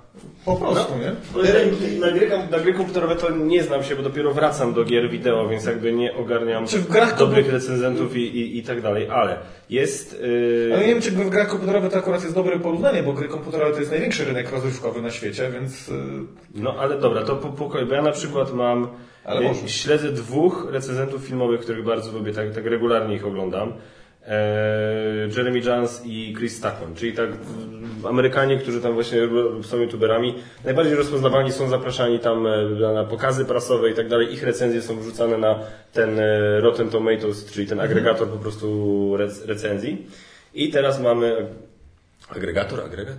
agregator. No, agregator. tak. Agregator. Agregat to jest Agregat na firmie, na wypadek. I teraz tak, no na przykład... Tak? O, O kurde. Avengers Endgame na przykład, jego recenzja y, jest, została obejrzana i bardzo pozytywna, 1,3 miliona wyświetleń. Ale ja mówiłem o tym, jak to się przekłada na sprzedaż. No No właśnie, ile z no, tego no. osób poszło do kina w tym No, przypadku? ale, aha, dobra, o co ci chodzi? Znaczy nie, po prostu ja patrzę, wiesz, nawet ile, w jakim stopniu mogłoby to się przełożyć na sprzedaż. Jeżeli mówimy o 1,3 miliona wyświetleń, załóżmy, że jedno wyświetlenie jest od jednej osoby, czyli obejrzało ten filmik 1,3 miliona osób, a wiemy, że na pewno, nie, że na pewno, ma- zresztą ja wiem, że on ma takich wariatów, że oni tam po kilka razy oglądają recenzję. Ja czasami sobie obejrzę po, po dwa razy No to recenzję. Więc załóżmy, i załóżmy nie, nie, załóżmy, że 1,3 miliona osób obejrzało recenzję. Załóżmy, że oni wszyscy poszli na film, bo zobaczyli jego pozytywną recenzję. Bilet w Stanach teraz kosztuje, e, o Jezu, gdzieś na poziomie 10 dolarów? Powiedzmy. No to jak 1, 1 miliona, 1,3 miliona osób poszło, wydało 10 Razy 10 dolarów, masz, no 13 to, milionów. No. no to masz 13 milionów dolarów. no ale to nie jest Avengers Endgame przyniosło w pierwszym weekendzie wyświetlania 200, coś 300 milionów dolarów. Więc, a tu zakładamy, że to wszyscy A tu zakładam, że to wszyscy. Właśnie dlatego mówię, nie wiem jaki miał, bo nie jestem, nigdy nie rozmawiałem z nimi oczywiście, ale wiesz, na zasadzie właśnie jaki mógłby mieć nawet, zakładając, że wiesz, no to o jakim my tu procencie Czyli to mówimy, też nie? są minimalne procenty. Tak, ale zawsze sprzedaży No. e, wiązanej, zawsze, to jest minimalny procent, zawsze. To jest, e, jak ktoś ma e, powyżej, znaczy w ogóle tego cyfrówka się nie zdarza. Nie Mówisz ma o czegoś wpływie takiego. recenzentów cały czas na, na cokolwiek. Nie, tak? w ogóle, nie, na sprzedaż. Aha, E, na no sprzedaż. i tak, no, No. recenzentów, ale e, ktokolwiek, jak, nie wiem, przyjdzie i ci zacznie coś sprzedawać, to ile osób? E, Ile osób? E, Nie wiem, przy kasie, jak wchodzisz, nie wiem, do Oriflame'u, czy ktoś ci próbuje coś przekonać się czym. Ile osób kupi? No to Jedna na prawda. 10? Tak? Czy jeszcze, jeszcze i mimo wszystko taka osoba ma dużo większy wpływ, tak? Niż e, ty, z uwagi na to, że ktoś musi się tym tematem zainteresować i tam wejść. Czyli już był zainteresowany na starcie, tak? Tak, był zainteresowany. Co więcej, może namacalnie towar, bo wtedy w przykładzie Oriflame, więc masz więcej zmysłów. Jeśli, masz namac- jeśli sprzedajesz towar i masz klienta, który jest przy tobie i on to może zobaczyć, pomacać, powąchać, zaprzęć i tak dalej, to on jest bardziej zaangażowany. Ja mam większy wpływ na sprzedaż niż ty, kiedy masz tylko takie medium dostępne. No to jest to, co się u nas dzieje w sklepie, tak? Ja mam wpływ większy, że sprzedam komuś tę grę, jak mu ją proponuję. Jak gość nie jest zdecydowany, ale przychodzi geek i on mówi, co chce, to ja niewiele, niewiele mogę zrobić. Ja mogę go zainteresować tematem na przyszłość. Mm, Ale wiesz, bo teraz też, żeby nie było, bo ja sobie jestem świadomy, bo zaraz tam może już ktoś może już popełnić do klawiatury, żeby napisać komentarz. E, ja jestem świadomy, że podałem przykład e, Avengers Endgame, czyli filmu, który nie potrzebował ani jednej recenzji, e, nawet moim zdaniem ten film nie potrzebował trailera, żeby się sprzedać na takim poziomie, jakim się sprzedał. I, I to jest, i w sumie może właśnie jest tu też jakaś pewna analogia do rynku gier planszowych, czy jakikolwiek Trochę innego tak, o tym rynku, wspominałeś o gdzie- hypie, tak? Gdzie właśnie, gdzie na przykład, okej, taki film jak Endgame nie potrzebuje, taka gra jak Gloomhaven nie potrzebuje, taka gra jak, nie wiem, nie wiem, Gwiezdne Wojny jakieś tam nie potrzebują. Ale na przykład już jakiś tam film mniej znany, bardziej niszowy i tak dalej i to wtedy się już ludzie zatrzymają i się zastanowią, dobra, a co tym... Myślę, na Endgame ludzie by poszli, nieważne jakie by były recenzje, a na jakiś tam inny film by stwierdzili, może poczekam, może zobaczę. Obstawiam, że Joker nie sprzedawałby się. Tak, moja wiedza na temat branży filmowej mówi mi, że Joker by się nie sprzedał tak dobrze, gdyby nie hype z pozytywnych recenzji za oceanu i z festiwalu w Wenecji i tak dalej, i tak dalej, i tak dalej. Więc przy pewnych rzeczach, takich totalnie masowych, z żaden wpływ, bo to nie ma znaczenia. Przy mniejszych, bardziej niszowych, bardziej nieznanych właśnie i tak dalej, Czyli to wracamy do tego, o czym mówił Marcin, że tak naprawdę w gro roboty jest po stronie wydawcy. Uważam, że największej. Co więcej, Ja pomyślmy, się sobie, tym. pomyślmy sobie taką sy- sytuację, że- że e, was nie ma. Znaczy, albo inaczej, po co wy jesteście? dzięki. No, nie, nie, ale zastanówmy się, po co wy jesteście? To Zobaczcie. miał być podcast, trzeba do kolejnego E, podcastu teraz- chciałem zaproponować. Te- Teraz, teraz tak patrząc, to moi klienci dzięki Tobie kupili grę, którą chcieli. Albo nie kupili tej gry, bo by w nią nigdy nie zagrali. Znaczy, wy robicie robą, dobrą robotę, tak? No Załóżmy, że e, ty pokazujesz, jak się w coś gra. I ten gość mówi, Boże, to jest najgorsza e, mechanika e, pod i nie przekonam, sam ją lubię, ale nie przekonam tego żony. Dzięki twojemu filmowi on tego nie kupi. Zadziałało to e, no, negatywnie na sprzedaż, tak? Ale mógłby to kupić, nie wiem, bo ktoś by zagospodarował, to on by kupił i później by to leżało, albo by to odsprzedawał. Tak? W drugą stronę, dzięki temu, że myślał, że gra, nie wiem, jest taka przeciętna, e, zobaczył, mówi ty, to jest ta gra, ja muszę ją mieć. Znaczy, wy zagospodarowaliście pewien rynek i dobrze, że zrobiliście to, bo ktoś inny mógłby zagospodarować. Tak, dla mnie to za każdym razem wracam do tego, ma wpływ e, e, na sprzedaż, tylko mówię, najwięcej robi tutaj e, sam e, wydawca.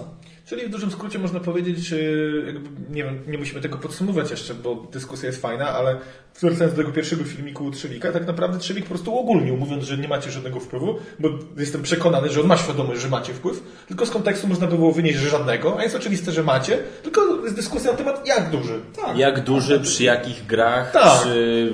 Przy jakim kliencie, odbior- jakim kliencie docelowym Tak, i tak dalej. Ale wiesz, bo to właśnie, bo to, to o to chodzi. To jest, ja, ja dlatego staram się unikać, że tak powiem, rozmów tego typu, bo ja jakby jestem świadomy, że no, czynników jest to od zarąbania. No to masz, wiesz, to jest, wiesz, to jest jaka gra, jaki odbiorca, to jest, jaki to jest moment w roku, tak? Na zasadzie, czy mówimy, czy recenzent ma wpływ na sprzedaż, nie wiem, w marcu, kwietniu. Jaki jest czy- odbiorca waszego kanału Dokładnie, też, dokładnie. jest- Ja, ja, ja powrócę do, do tej, cały czas do tego, co mówię. A propos tego, czy coś ma, nie wpływ, ma wpływ, czy nie ma wpływu.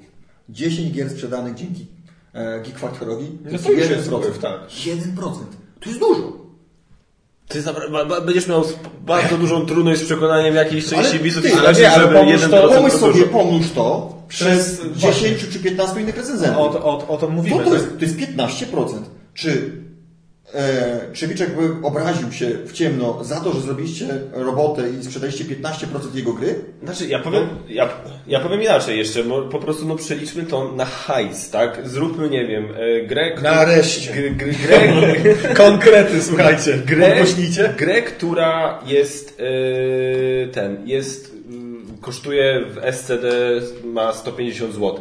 W produkcji, czyli wydawcę ile ona może kosztować? O kurde. No Ja uogólniłem bardzo, załóżmy, że nie ma plastiku. E, Nie, nie, oczywiście, że to... e, 30%. No. e, Są różne szkoły. Są Dobra. różne szkoły. Rzuć, inaczej, rzućmy jakąś, li- nie, żeby Ale- nie zdradzać know-how nie, i nie, tak nie, dalej. Nie, nie, to Rzućmy jest, to liczbę- jest, są różne szkoły odliczenia, ale w dużym skrócie y, koszty same produkcji, całej produkcji. Zwykle to jest tak, że nie licząc w ogóle tam już artystów, developingu i tym podobne, to powinny być... Jeśli, jeśli zakładamy, a to jest bardzo rzadki przypadek, że będziemy to potem tylko sami sprzedawali, nie pójdzie do sklepów, nie będzie prowizji sklepowej i tak dalej, to to może być maksymalnie 40-50%, ale to są praktycznie niezdarzalne się przypadki, że wydawnictwo sprzedaje samo, a nikogo tam po drodze nie ma. Jeśli po drodze są inni rzeczy, to to musi być 20-30% max. Dokładnie. Max! Czyli, czyli was jako wydawcy grę kosztuje powiedzmy 30%. No nie, nie, nie. Produkcja gry. O produkcji. Nie, Mówimy nie, o produkcji. mi tak. chodzi o koszcie gry. Ile ciebie kosztuje jako wydawca grę, jeżeli powiedzmy założymy taka, taka mówię, bez zdradzania know-how i żadnych tajemnic, tak żeby mieliśmy, żebyśmy mieli liczbę, która jest wiarygodna. Nie, tak? to nie pytajmy, czy ile kosztuje Grzegorza. Przeciętnie. Przeci- to jest no nie, no nie, między nie, nie, 20 a nie, Grzegorz. 30%. Ale mówimy o, o, produ- o produkcji samej Nie, gry nie, chodzi o- komponentów. Nie tak? mówimy o, Nie, o mi- pe- dobra, inaczej. Ty chcesz umieć, ty, ty chciałbyś poznać procentowo, wprawdzie, czyli ogólnie, ale wszystkie koszty. Bo o co mi chodzi? Jeżeli gra kosztuje mnie jako wydawcę, mnie kosztowało tworzenie tej gry, tego jednego egzemplarza gry, gdzie gra będzie kosztowała 100 zł, to mnie powiedzmy jako wydawcę kosztowało to 40 zł, tak? Więc jak ja tej gry się pozbędę za darmo, to to jest mój koszt rzędu 40 zł na przykład, tak? No W ten- możesz tak tam 40-50 zł. ja mówię, 600, tak no. mówię, żeby to było wiarygodnie, ale nie, żeby to było jeden do jeden, tak? Więc w tym momencie i w tym momencie wszystko, co zostanie, że tam sprzedane, sprzedane za, y, plus tam, minus tam prowizje sklepowe i tak dalej, to jest mój zarobek. No więc teraz pytanie, pozbyłem się gry za 40 zł, bo dałem ją za darmo recenzentowi. Tyle, to, było- to, to, ty, ty, tyle mnie to kosztowało, że tak powiem. No to teraz ile ja na tym zarobiłem? No to jeżeli sprzedałem 10 gier dzięki temu recenzentowi, czy ja To jestem tym, do przodu. Czy jestem do przodu, czy nie? Na pewno. Nie, dlatego mówię, przy tak małych liczbach, jak przy nakładach, jak mamy tysiąc, y, to naprawdę 10 osób kupując to jest 1%. Naprawdę y, ja cały czas uważam, że to jest dużo. Gdybyśmy sprzedawali 100 tysięcy, 200 tysięcy, to, byś, to, to byśmy mówili, że to nie ma znaczenia Taki, żadnego. licząc małej takiej małej skali, jeśli ja Ci dałem jedną grę, Ty za to sprzedałeś mi 10 gier, na pewno to się zwraca. Bo przy małych grach ja Ci to grałem, dałem Ci grać za małe pieniądze, a przy dużej gry, grze to po prostu to była gra za duże pieniądze, ale tam była też duża moja prowizja. Więc Teraz- to tak jakbyś mi przeliczał, czy na małej, czy na dużej grze. Jeden za 10 to ja to biorę w ciemno. I teraz idąc dalej, jeśli będzie się utrzymywało w przyszłym roku, tak, będzie- będziemy patrzyli, że ty się nie rozwinąłeś, masz mniej subskrybentów albo e, nie masz ich dostatecznie dużo, e, to, a sprzedaż idzie bardziej, no to ty jesteś z tyłu, tak, e, i, i, i- i to jest źle, tak, ale jeśli rynek się rozwija i zamiast tysiąca sztuk będzie 1500 sztuk, coraz więcej, to to będziemy coraz bliżej rynku francuskiego, niemieckiego i tak dalej, no jeszcze trochę dalej, ale e, trochę nam brakuje do nich, ale, ale to się idzie w dobrą stronę. I nadal może się okazać, że będziesz miał, będziesz sprzedawał 15 gier dzięki Twojej recenzji, czy 30 gier, ale procentowo nadal to będzie 1%. Tak? Bo może się tak okazać, że się tak rynek rozwinął. Ale taki jest dzisiaj rynek, tak jest to postrzegane. Gdyby było to inaczej postrzegane, to mówię, to Ignacy by dawał 10 tysięcy, jeśli byłby pewny, że teraz zejdzie. Ale takiego rynku nie ma. Mm, Więc mierzmy się. yy, wie- Tak, no to też jest tak, że coraz bardziej w Polsce coraz mocniej przebijają się te gry, które są bardzo drogie. Trzy lata temu ja bym nie, nie wierzył w taką ogromną ilość tak drogich gier, które teraz są normą na rynku, tak? Gloomhaven, trzy lata temu Gloomhaven był wyjątkowy raz na rok, tak? Jeden, jeden taki przypadek na rok, ale teraz gier po kilkaset złotych się pojawia coraz więcej. Znaczy, ale, nie da się. ale, ale że masz tyle jak Gloomhaven, tak aż no tak nie, tyle jak Mamy- aż Gloomhaven, to nie, ale, Mamy ale, Gloomhaven i Nemezisa chyba w tym no, ale, no, ale jest ten, ten próg drogi gier jest coraz wyższy. Tak. No, to na pewno. Jest coraz wyższy, więc... My też mamy coraz wyższy, tak jak sobie patrzymy, koszyk zakupowy, to znaczy, że Średnia- e, średnia, taka, jest średnia na jedną grę jest coraz wyższa. To też łatwo e, badania, jak zrobimy, to bardzo widać, jak w którą stronę to się rozwija. I Już nas- nie mówiąc o tym, jak ludzie inwestują w akcesoria. Tak, W ogóle tych akcesoria to jest w ogóle e, osobny temat i też jest, to też jest bardzo prężny rynek akcesoriów. Tak, bardzo, bardzo prężny rynek, e, a idąc dalej, teraz dojdziemy, ile osób, które są geekami, grają w te gry. Bo, bo tutaj dojdziemy, że okazuje się, że jakby... Że to już jest kolekcjonerstwo. To jest kolekcjonerstwo. On zagrał, on to ma, a czyli nie zagrał, on twierdzi, że dobrze ją mieć. Tak?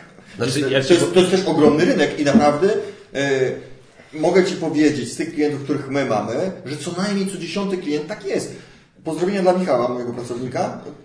Michale, ile kupujesz gier miesięcznie, a ile grasz? On ma nieodpakowany. Ile takich osób? Wiecie, masę. Ja też jestem taki To, przykładem. Ja też mam jeszcze parę gier, których nie no to ja, my mamy do dzisiaj pytania, czasami zdarzają się stworzy, słuchajcie, bo wsparłem was, mam waszą grę od dwóch lat, słuchajcie, ale wczoraj ją otworzyłem, brakowało jakiegoś elementu, może byście dosłali, nie? Po dwóch, po dwóch pół latach. No. no dwa z hakiem, nie? Dobre, no ale to jest tak, to jest, to jest też jakby tam już osobny temat na zasadzie, wiesz, że gdzieś tam właśnie bardzo najmądrzejsze zdanie, które, które, w tej kwestii przeczytałem, niestety nie przytoczę autora, bo nie pamiętam, najmądrzejsze zdanie, które przeczytałem w tej kwestii, to e, do, zaczynam dochodzić do wniosku, że e, granie w gry planszowe i kupowanie gier planszowych to są dwa różne hobby. Trochę tak.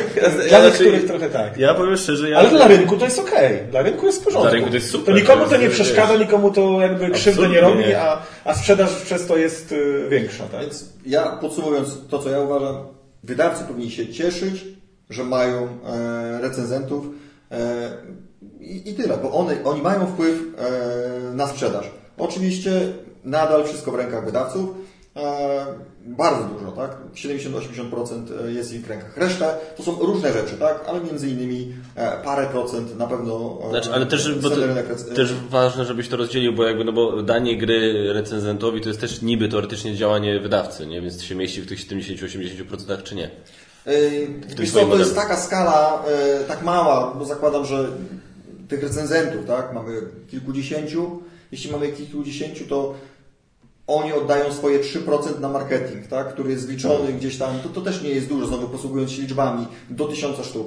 Więc yy, zresztą są zawsze gry, które, które mm, są z górką robione, czasami są z odrzutów i, i, nie widać, że one są z odrzutów, ale są dawane e, później recenzentom, żeby zrecenzowali, tak? Ale tysiąc sztuk to też podejrzewam, że tam do kilkudziesięciu recenzów by nie trafiło, nie? Bo to Nie. jednak się, pilnują się z wydawcy. nie. Dlatego, już dlatego też jest to ograniczane do tych, e, którzy faktycznie mogą mieć wpływ. Jeśli oni dzisiaj ograniczają to, no to też widzą, że a, dam Kaczmarowi to ma wpływ, tak? No jeśli nie miałoby to wpływu, to dałby komukolwiek innemu.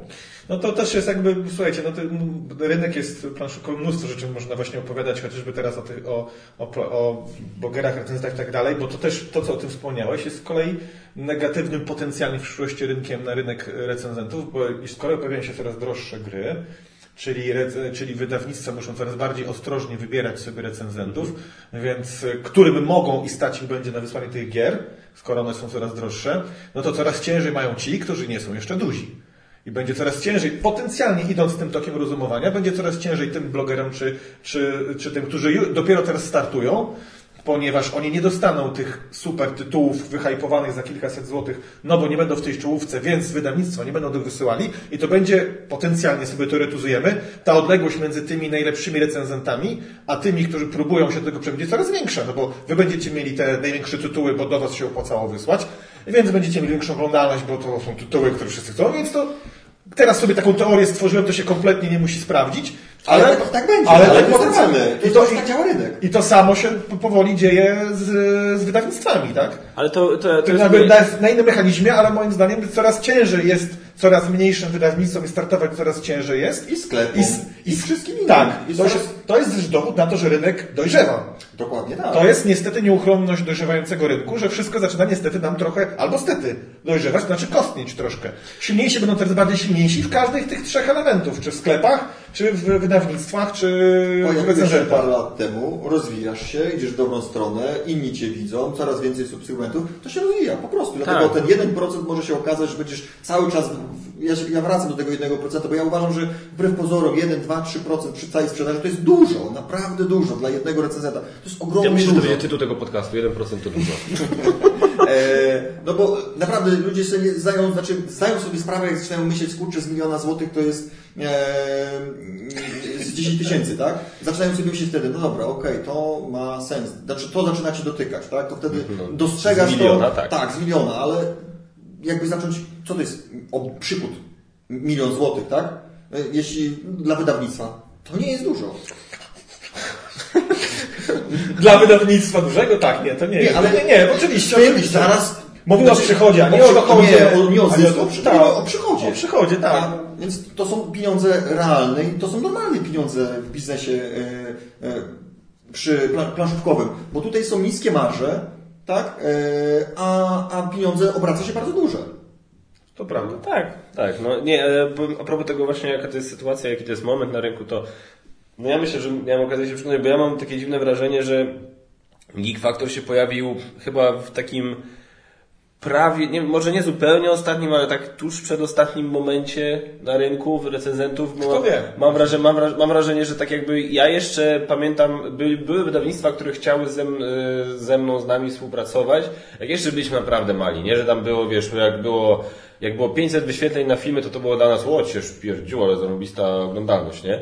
I to, I to były, czy nawet jeszcze mniej. I już były tam wydawnictwa, które chciały nam wysyłać za darmo, Tak nie? uważam u Ciebie, tak samo, że to było idealnie i ja uważam, że też y, idealnie my weszliśmy w rynek, późno, tak, ale też to był ostatni moment. To był ostatni moment. Tak, i, i dwa lata później absolutnie byśmy się do nie zdecydowali, żeby y, ale planszówki powstały. Y, Tak, ale jeszcze tutaj jest ciekawy kazus właśnie taki, ja pamiętam i tutaj jestem dumny ze swojego instynktu, że, że właśnie, że, że takie rzeczy mówiłem, bo pamiętam był taki moment y, e, parę lat temu, gdzie najpierw zobaczyłem to na, będę teraz się nie zgadzał z pewnymi ludźmi, więc na wszelki wypadek, żeby się nie obrazili, nie powiem z nazwisk. E, Ale serdecznie pozdrawiam. ale kim serdecznie, mówisz, ale serdecznie pozdrawiam, serdecznie pozdrawiam. Na, na, ale ba- bardzo się lubimy, bardzo się lubimy.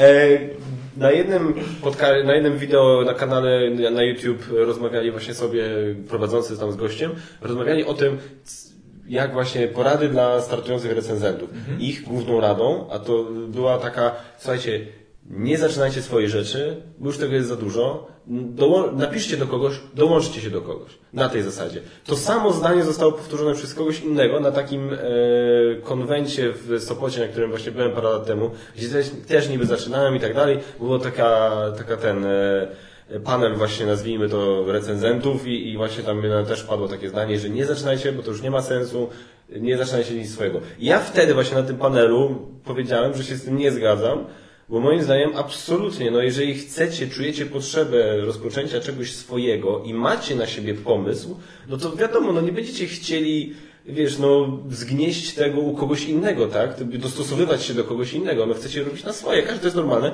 więc absolutnie, jeżeli twierdzicie, że macie coś do powiedzenia, macie na siebie pomysł, zróbcie to. I moim zdaniem y, sukcesy kanałów Pogramy i On Table to pokazały, że chyba jednak miałem wtedy rację, tak? Bo one, wiesz, Asia się pojawiła moim zdaniem bardzo późno. Nie, ale u Asi... Ale właśnie to powiedziałeś, Asia miała pomysł na siebie. Tak? Asia miała bardzo dobry pomysł. Głównie, głównie Tak samo- tak samo e, programy, no. Determinacja i zaangażowanie w różne sprawy tak naprawdę. Na, na, ja też pamiętam, jak Asia startowała. E, Pozdrawiam Asię serdecznie.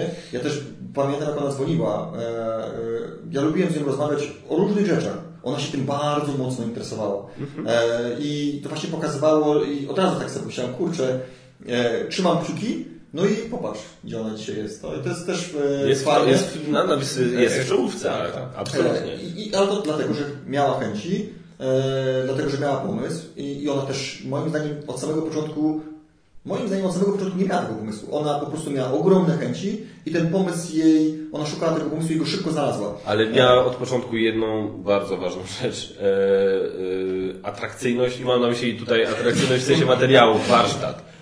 Jej materiały od samego początku wyglądały prześlicznie, Tak, aż miała człowiek łapał na tym, że aż tak. się chciało to oglądać. Abstrahując od tego, że ona jest bardzo inteligentną, bardzo fajną dziewczyną, która bardzo fajnie, inteligentnie się o tych tematach, się na, na temat gier planszowych wypowiada, to właśnie też właśnie był ten aspekt, że kurde, że to jest dobrze zrobione. Jak ja tak patrzyłem na to, mówię, nie no, jak ja bym miał porównać swój pierwszy materiał do jej pierwsze, do jej pierwszego materiału, to ja się zwijam. Ja spadam. Ewolucja, jeszcze mi się przypomina, nie wiem czy to nie jest lepsze jeszcze. Ale to, to, to może to jest ten plus w mojej sytuacji, że jak ktoś zobaczy, jak to wyglądało kiedyś, a jak wyglądają moje materiały teraz, to jest widać pewien postęp. Natomiast nie? jedną rzecz na pewno tutaj yy, no, trzeba powiedzieć, że osoby startujące dzisiaj mają dużo, dużo trudniej. I, I tak będzie normalnie, tak jak jest ze sklepami, z wydawcami. Tak, tak, normalne, ale to też nie jest tak, że tak jest w naszym, na naszym rynku. Tak jest w każdym- Tak jest na każdym rynku. Czy to będzie z telewizorami, yy, czy z biżuterią, to nie ma znaczenia. To po prostu kto pierwszy był w czymś, ktoś robi, to, no, to ma większe zaufanie, e, większe, większy potencjał finansowy, tak? No bo on ma większe zaplecze. No, tak jest, po prostu, tak, to znowu rynek. No. Także no, to nie znaczy oczywiście, że nie ma być nowych sklepów, ani wydawnictw, ani nowych recenzentów. jest Ale będzie, będzie trudniej. Będzie Tak. z każdym czasem Bo to jest, coraz trudniej. sprowadzamy, wracamy wrac, w, tym, w tej kwestii, tak, wracamy do tego właśnie, co powiedziałem, że to jest kwestia pomysłu. Pomysłu, możliwości na siebie. To jest coś, co ja e, bardzo lubię i bardzo zazdroszczę e, takiemu człowiekowi, który się nazywa Michał Sadowski, który założył, jest założycielem firmy Brand24. E, Firm, Kojarzę. firmy, no to jest, e, to jest, o ile się nie mylę, mogę teraz trochę uprościć funkcjonowanie tego narzędzia z góry, przepraszam.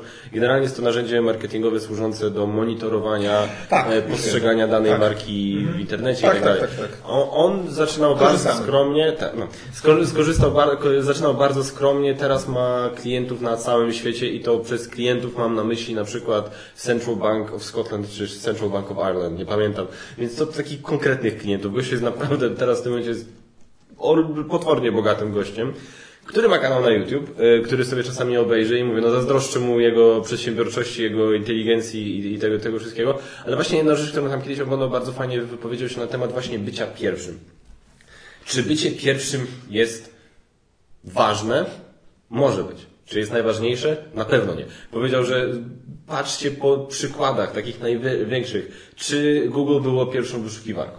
Nie. Czy Facebook był pierwszym portalem społecznościowym? Nie. I można takich przykładów mnożyć i mnożyć i mnożyć. Czy to był pierwszy taki? A mówimy o gigantach, tak? I, I wiesz, no może Amazon był pierwszym takim dużym sklepem internetowym, chociaż nie, chyba, chyba nawet nie.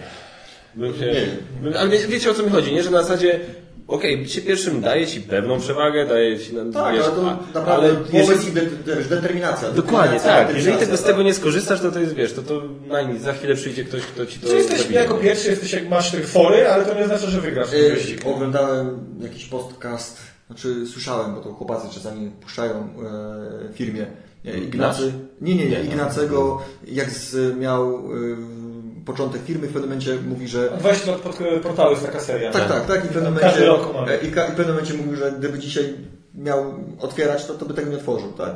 No, no i zobacz, co spowodowało? No jednak chęć, że raz to lubię, co robię, dwa, że no już jest taki uparty, tak? Idzie w tą stronę, chce, to, chce coś zrobić.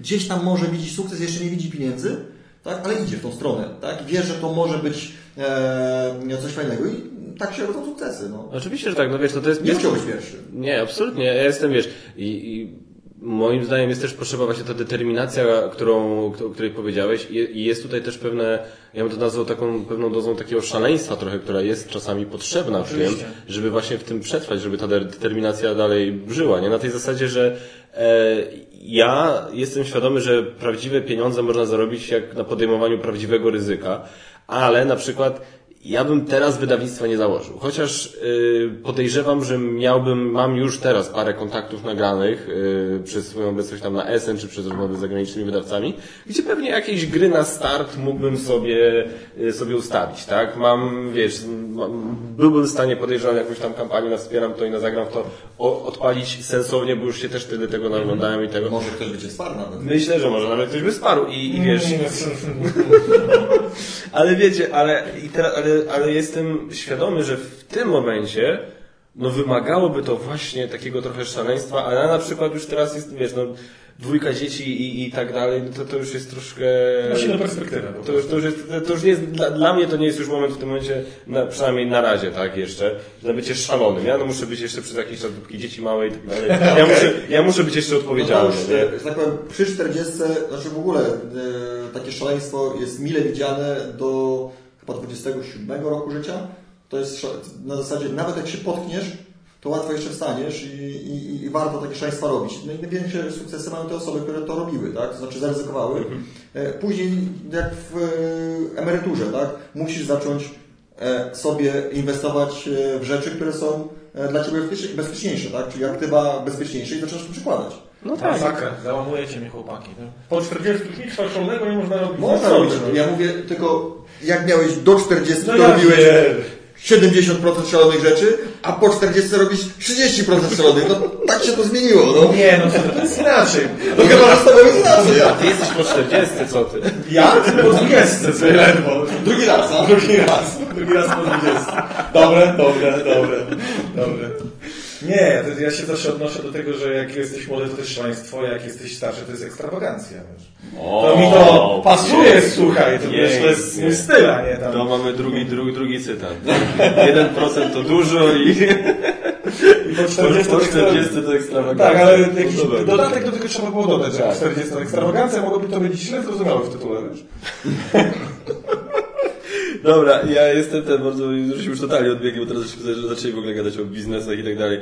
Em, Natomiast ten drugi film, y, Zasięg planszowych youtuberów, to dno...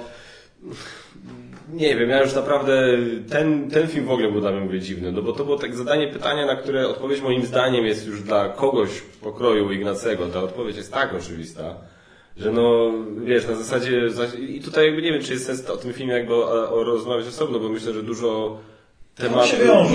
No to o tym też powiedzieliśmy tak naprawdę. Nie, więc jakby, no, więc Znaczy, no, to, w- tak, tak w dużym skrócie, to, to rzeczywiście nie było, że on nie, nie wrzucił y, prezes żadnych tam tez, tylko tak naprawdę zadał, sobie- zadał no, tezy, co nie były, ale bardziej to było pytanie. Y, no i tak jak mówicie, no to jest dosyć oczywiste, to też jest tak, że, no, że planszówki to są hobby, a największą oglądalność ma czysta rozrywka. No, no może kurde, planszówki to też rozrywka. No ale dalej co, nie ma, nie ma jak tego porównywać w ogóle, tych, tych przykładów, które prezes tam rzucił, czy najprostsze roz, roz, rozgryw, rozrywki w porównaniu do planszówkowego, choć aczkolwiek jedna rzecz yy, była ciekawa, kiedy on jakby porównywał, yy, podzielił sobie jakby tę nie słuchaj stupa. Duch Magota. Magota właśnie.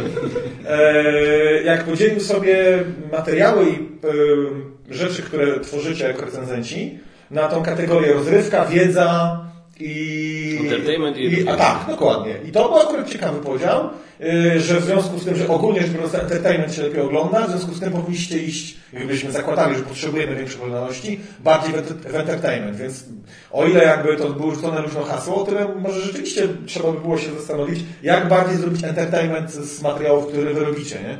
Z jednej, bo to jest trochę, to jest e, trochę właśnie, tak jak on e, mówił o tym kanale Up, tak, Down, który jest tak naprawdę, mimo że tam są podawane treści, czyli ba- bardziej jakaś tam wiedza przekazywana, to jest zrobione mocno na entertainment, nie? I że to, że to być może jest klucz do większej oglądalności. Na pewno jest. Tylko jak to zrobić, żeby nie zgubić e, treści, które się przekaże i żeby to nie było sztuczne, bo jeśli ktoś nie ma wewnętrznej potrzeby, że on jest, e, e, jakby, że robi entertainment przed kamerą, tak, z jakimkolwiek tym, no to nie będzie się wygłupiał. No nie wyobrażam sobie e, z kolei na przykład, nie można tego robić na siłę, gdyby Gambit chciał zrobić entertainment, to ja myślę, że połowę swojego oglądaczy by z kolei odeszło. No więc właśnie to chciałem powiedzieć. To jest tak, że też polski widz planszówkowy, w sensie kanału... Może tego nie oczekuje jest, wcale. jest właśnie tak trochę, wiesz, no... Znaczy, Ale tak, z drugiej strony a, a, Teleexpress, ta ASI, bo ja tak, tak nazywam zawsze, tak, ten board, board e, news, no czy to no nie jest właśnie tak troszkę bardziej entertainment? To jest inny pomysł na to, w ogóle inny pomysł na pokazanie tego, ale y, znowu dla mnie to idzie, to się będzie zmieniało, to będzie delikatnie szło w tę stronę. Oczekiwania, ja pamiętam jak my sklep tworzyliśmy, stworzyliśmy na początku pierwszy nasz sklep, no to trochę porównam do tego, był tak inny, on był bardzo blisko e, ubrań i butów, że jak to pokazaliśmy paru osobom, które grało w gry planszowe, to mówię, ty, ale to w ogóle jest niepodobne do Rebela. I powiem Ci, że trochę tak jest dzisiaj z tymi... Nie możemy odskoczyć nie wiadomo jak daleko, bo ludzie uciekną Tak, to też od, y, od tego. To będzie się zmieniało. Będą, będziemy wprowadzać pewne zmiany, co zrobiła Asia. Pokazała, że może być inaczej, to będzie się zmieniało, ale tu znowu największą robotę zrobi czas, Wydawcy, sklepy, recenzenci, no dalej to się po prostu, a, a co za tym idzie? Większa osób, która jest tym rynkiem e, i tym ciastkiem zainteresowana, czyli tymi To- grami. E, I jak to będzie rosło, to wszystko w inny sposób naturalny też będzie rosło. To jest to, co ja wspominałem o tym, jak ja sobie ten rynek na trzy rzeczy dzielę i to, co wspominałem, że z tej środkowej grupy tych graczy po prostu, największy jest właśnie ciągły przepływ. Dlatego tych hardkorowych, tych, którzy właśnie, których my tutaj łapiemy, sklepy, wy i tak dalej, ten przepływ będzie stały, coraz większa będzie grupa, na którą będziecie mieli, będziecie mieli wpływ, więc coraz większy będzie też ich nacisk i będą, to, to też jest to też jest y, jeden z elementów, który mieliśmy do, dojrzewanie rynku, że tych właśnie tych graczy tak mocno zaangażowanych, że ich widać w internecie, będzie coraz więcej. To też jest element dojrzewania rynku, tak jak zmiany wśród recenzentów, wydawców czy sklepów. Ja się cieszę, że on o tym powiedział. Tutaj mówię o Ignacym i o tym filmie. Fajnie, że pokazał ten temat, y, ale i zwrócił na niego uwagę, bo o nim gadamy. Zobaczcie, ile, Nie, ile, no, ile koło tego rzeczy szumu jest. E, I fajnie, że nic nie powiedział takiego, żebym powiedział, Jezus. Tak jak słysz, i czytałem i ten. Tak, tak, zdarzało się Okej, może czasami, ale on też lepiej was zna, tak? A się zna ciebie, zna, mógł sobie pozwolić na to. Zresztą też to e, pokazywał, e, bo niektórzy mówili, że to jakaś tam, że obrażał i tak dalej. Dla mnie to było z przymrużeniem oka, e, włącznie do swojej osoby, więc e, broniąc go, tak, to też myślę, że nie ma, on tego nie oczekuje tak naprawdę, ale uważam, że film był ok, oprócz tytułu i tak naprawdę te, tego, że po prostu ten rynek taki jest i nie można go porównywać z czymkolwiek innym, bo on jest trochę, no, no jak porównywać kosiarkę, e, rolnika, no nie da się, to są różne tematy. No więc właśnie, znaczy, żeby było jasne, ja na przykład nie uważam, że nie czułem, nie czułem się obrażony przez mm. Ignacego. Znaczy, jak zobaczyłem tytuł, myślałem, że będzie obrażał, myślałem, że może obrazić, ale, ale nie, nie, myślałem, nie wiem czemu, jak, jak pierwszy raz zobaczyłem ten tytuł, wiecie zupełnie serio, o, co myślałem, że o czym będzie filmik, że Ignacy z jakiegoś powodu się wkurzył i to tak konkretnie na recenzentów, stwierdził, że ma dosyć Ach. i w ten sposób postanowił ogłosić, że portal zrywa współpracę z recenzentami na polskiej scenie. Bez kitu, nie wiem czemu, jakoś miałem takie, takie, taka myśl mi się w mojej głowie pojawiła, że na zasadzie, ty, ty, czemu będzie chciał tutaj jakąś dramę odwalić teraz? Ale, ale nie, i powiem szczerze, że fakt, jak zgodzę się absolutnie z tym, co mówisz, że ta, oprócz tego tytułu, który po prostu trochę mi clickbait, clickbaitem zaśmierdział, a, a po prostu nie lubię clickbaitów, e, no to tak, no, ta, on tam nie obraził, absolutnie się nie poczuł urażony, e, zresztą jakby no, Znam Ignacego też na, na tyle, że wiem, że on czasami po prostu mówi różne rzeczy i on może nie zawsze przemyśli, jak coś tam ubrać w słowa i czasami można to odebrać za obrażenie i tak dalej, ale wiem, że jakby nie to raczej jest intencją i faktycznie bardziej takie zastanawianie się, dywagowanie, jakiś taki tutaj może lekki śmieszek w, te, w tę stronę. E, Ja, dla mnie, dlatego mówię, nie, nie potraktowałem tego jako obrazę, natomiast po prostu się zastanowiłem, tak jakby jakby po co? Liczyłem po prostu, jak już zobaczyłem o czym on mówi i tak dalej, liczyłem, że on dojdzie do jakichś ciekawych, y, że Ignacy dojdzie do jakichś ciekawszych wniosków y, na zasadzie, że, że właśnie, że okej, dobra, to teraz właśnie Ignacy jako prezes portalu przedstawi swój punkt widzenia i swoją teorię i, i będzie właśnie tak, o dobra, w sumie jestem ciekawy tego. Zważywszy, że A on to- po prostu tylko powiedział i zadał pytanie i koniec. Nie? I tak, Zważywszy, że jednak trochę tak y, prezes to przedstawia, te swoje czwartkowe, bo tam jest wiele podcastów, otworzył Tak. różne linie podcastów i tak dalej. które są na, to było na piątkowych. Ta, e, no w każdym razie, że ta linia podcastów, on ma taką, być może to było właśnie na tej linii podcastów, w której on stara się też troszkę mówić o branży, tak? Tak. I więc jakby można by było teoretycznie oczekiwać, że tam będzie trochę wiedzy, bo na tych podcastach o branży, tam były różne tematy, między innymi ten temat o recenzentach, ale wcześniejsze były inne, tak? Były inne podcasty branż, no nazwijmy to, pokazujące branżę. E, można było się czegoś dowiedzieć, bo tak jak Trzewik ten mówił, że on lubi się tą dzielić tą wiedzą z, z odbiorcami, żeby odbiorcy troszkę bardziej branżę poznali. Ja ogólnie bardzo mi się to podoba, bo uważam, że jakby, że fajnie by było, żeby odbiorcy treści, które tworzą wydawcy, a które wy oceniacie i ten, a sklepy sprzedają, że, że jest troszkę ta... Mm, mm, dysonans wiedzy między odbiorcą, odbiorcą zewnętrznym a nami, tak? I fajnie by było, żeby za pośrednictwem recenzentów i tak dalej, żeby właśnie odbiorcy wiedzieli więcej o tej branży od tej drugiej strony, nie? Jak to wygląda od drugiej strony, bo czasami są różnego rodzaju nieporozumienia, czy nierozumienia, jak działa wydawnictwo, stąd jakieś tam pretensje do wydawnictwa i w drugą stronę, tak? Nie ma takiego bezpośredniego, no, wiadomo, że wydawca się stara mieć bezpośredni kontakt, z fanami i tak dalej, ale ogólnie jednak jest pewna odległość masa e, klientów, a wydawcy. I wy jesteście takim pośrednikiem, a w przypadku Trzewika te jego podcasty są, ponieważ się dzieli tą wiedzą, no to jakoś ten, ten, ten, ten odległość, czy ewentualnie tam nazwijmy to jakimś tam wykop, że jest zakopywany, przez to, że dzieli się tą wiedzą i część osób może zrozumieć, jak to działa od strony wydawców. I po tym długim przytekście powrócę do tego, o czym wspomniałem, czyli że oczekiwaliśmy, tak jak i ty i ja, po tym tytule, że w ogóle, że tam będzie troszkę wiedzy. A tam było tylko pytanie, a jeszcze takie właśnie z clickbaitowym tytułem, że właściwie troszkę można powiedzieć z, z dużej chmury mały deszcz wyszedł, nie licząc szumu, który się zrobił wokół filmu. I to jest takie, wiesz, też bym powiedział podsumowanie. Szum niesamowity. Fajnie, że o tym gadamy tak naprawdę, tak? Natomiast no, tylko tyle, no. no bo to, że to, żeś podsumował. Nie, nie, bo naprawdę tam nie było nic takiego, co powiedział Grzegorz, co by powiedziało nam, o to teraz y, możemy wyciągać jakieś wnioski. Tam było po prostu pokazanie, porównanie, ale to nic nam nie dało, tak? No, mi nic nie dało, nie, nie dało mi żadnej wiedzy. Nie zmieniłeś podejścia do recenzentów? Nie, no nie zmieniłem podejścia do recenzentów, nie zmieniłem tego, że mi pokazał, że ten rynek jest w innym miejscu, e, nie pokazał mi, że recenzenci są w innym miejscu niż myślałem, no nie pokazał mi tego i podejrzewam, że... Nie, no ja sobie sprawdziłem naszych głównych recenzentów, to jaką mają tą oglądalność. No? Średnia, no dobra. a, może, a może powinno, ale... Nie, nie, oczywiście tak na serio to takie rzeczy się robi. Tak, sprawdza się recenzentów, jaką ma oglądalność, ile jest kliknięć, ile jest e, e obserwacji, obserw, odtworzeń filmu, choć wiem, że nie jest to, nie jest to przekładane na ilość obtych, ale oczywiście takie rzeczy się robi.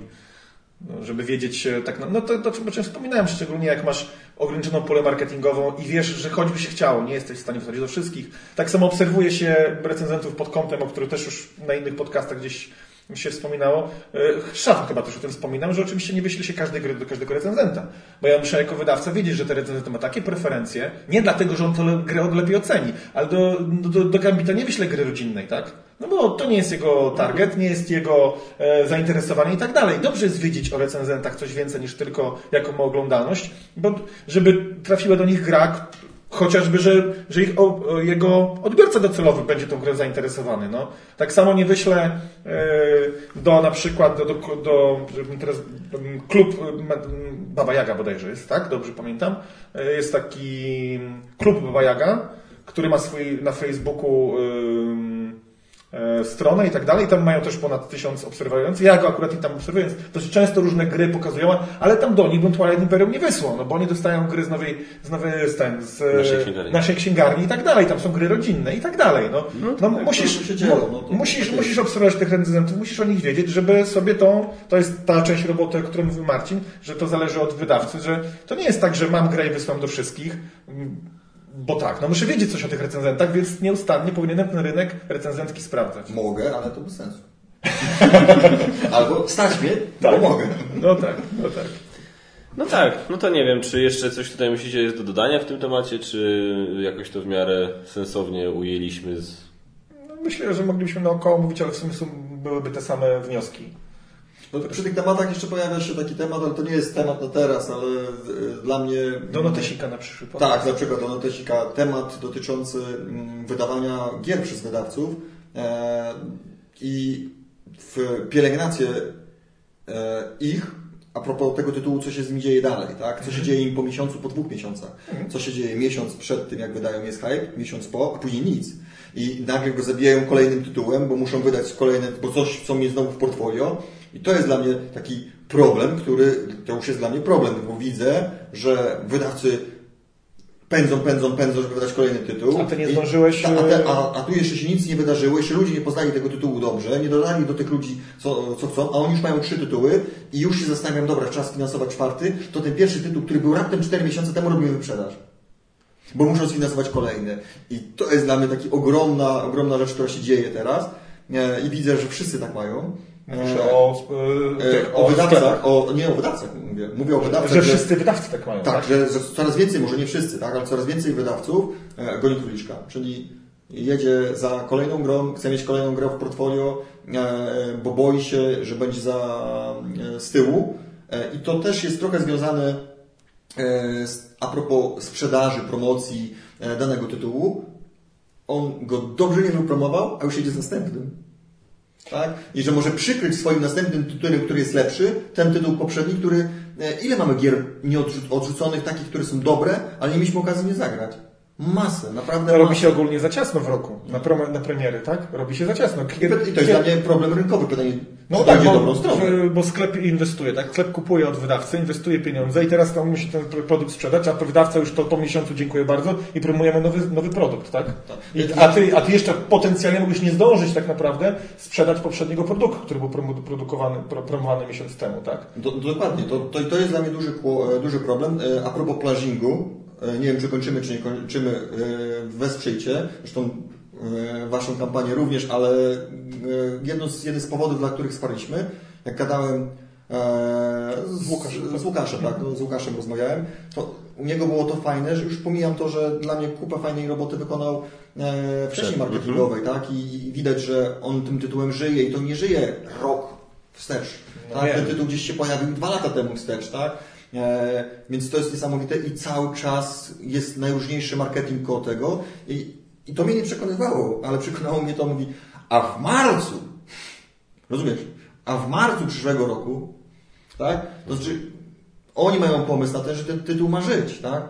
On ma żyć dalej, to znaczy jest pomysł na to, że on będzie tu i tu i to, czyli nie zabijamy gry, czyli cały czas staramy się, żeby o tej grze było głośno. Oczywiście jedni powiedzą, no dobra, no jak mają jedną grę, no to muszą ją pielęgnować. Ale jest wielu takich, którzy mieli jedną grę, mają dwie, mają trzy i właśnie wystartowali.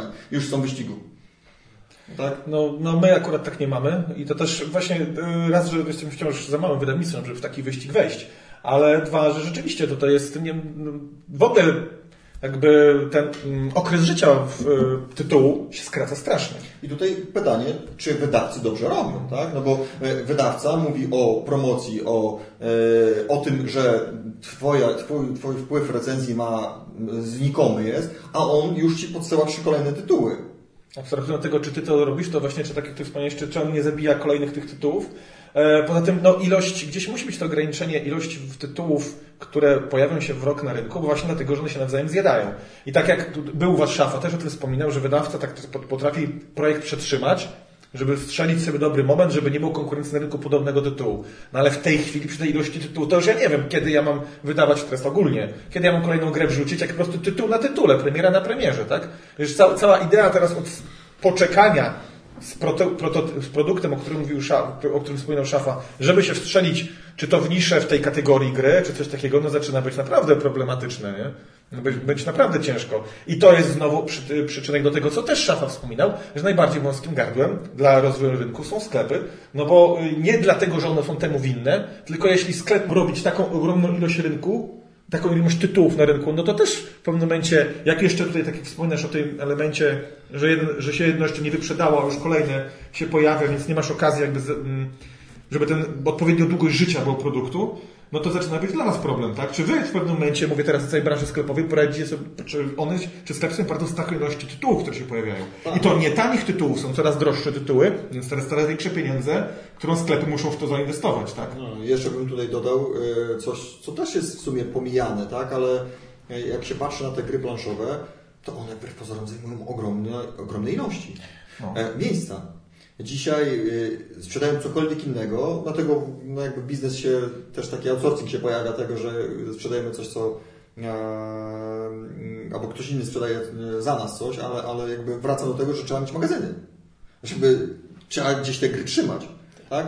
Więc to też się pojawia, a to przy niskiej marżowości e, może się nie spiąć finansowo. Więc to naprawdę to jest, to jest fajny temat do, do poruszenia. To wydawcy mają całkiem inne spojrzenie na to.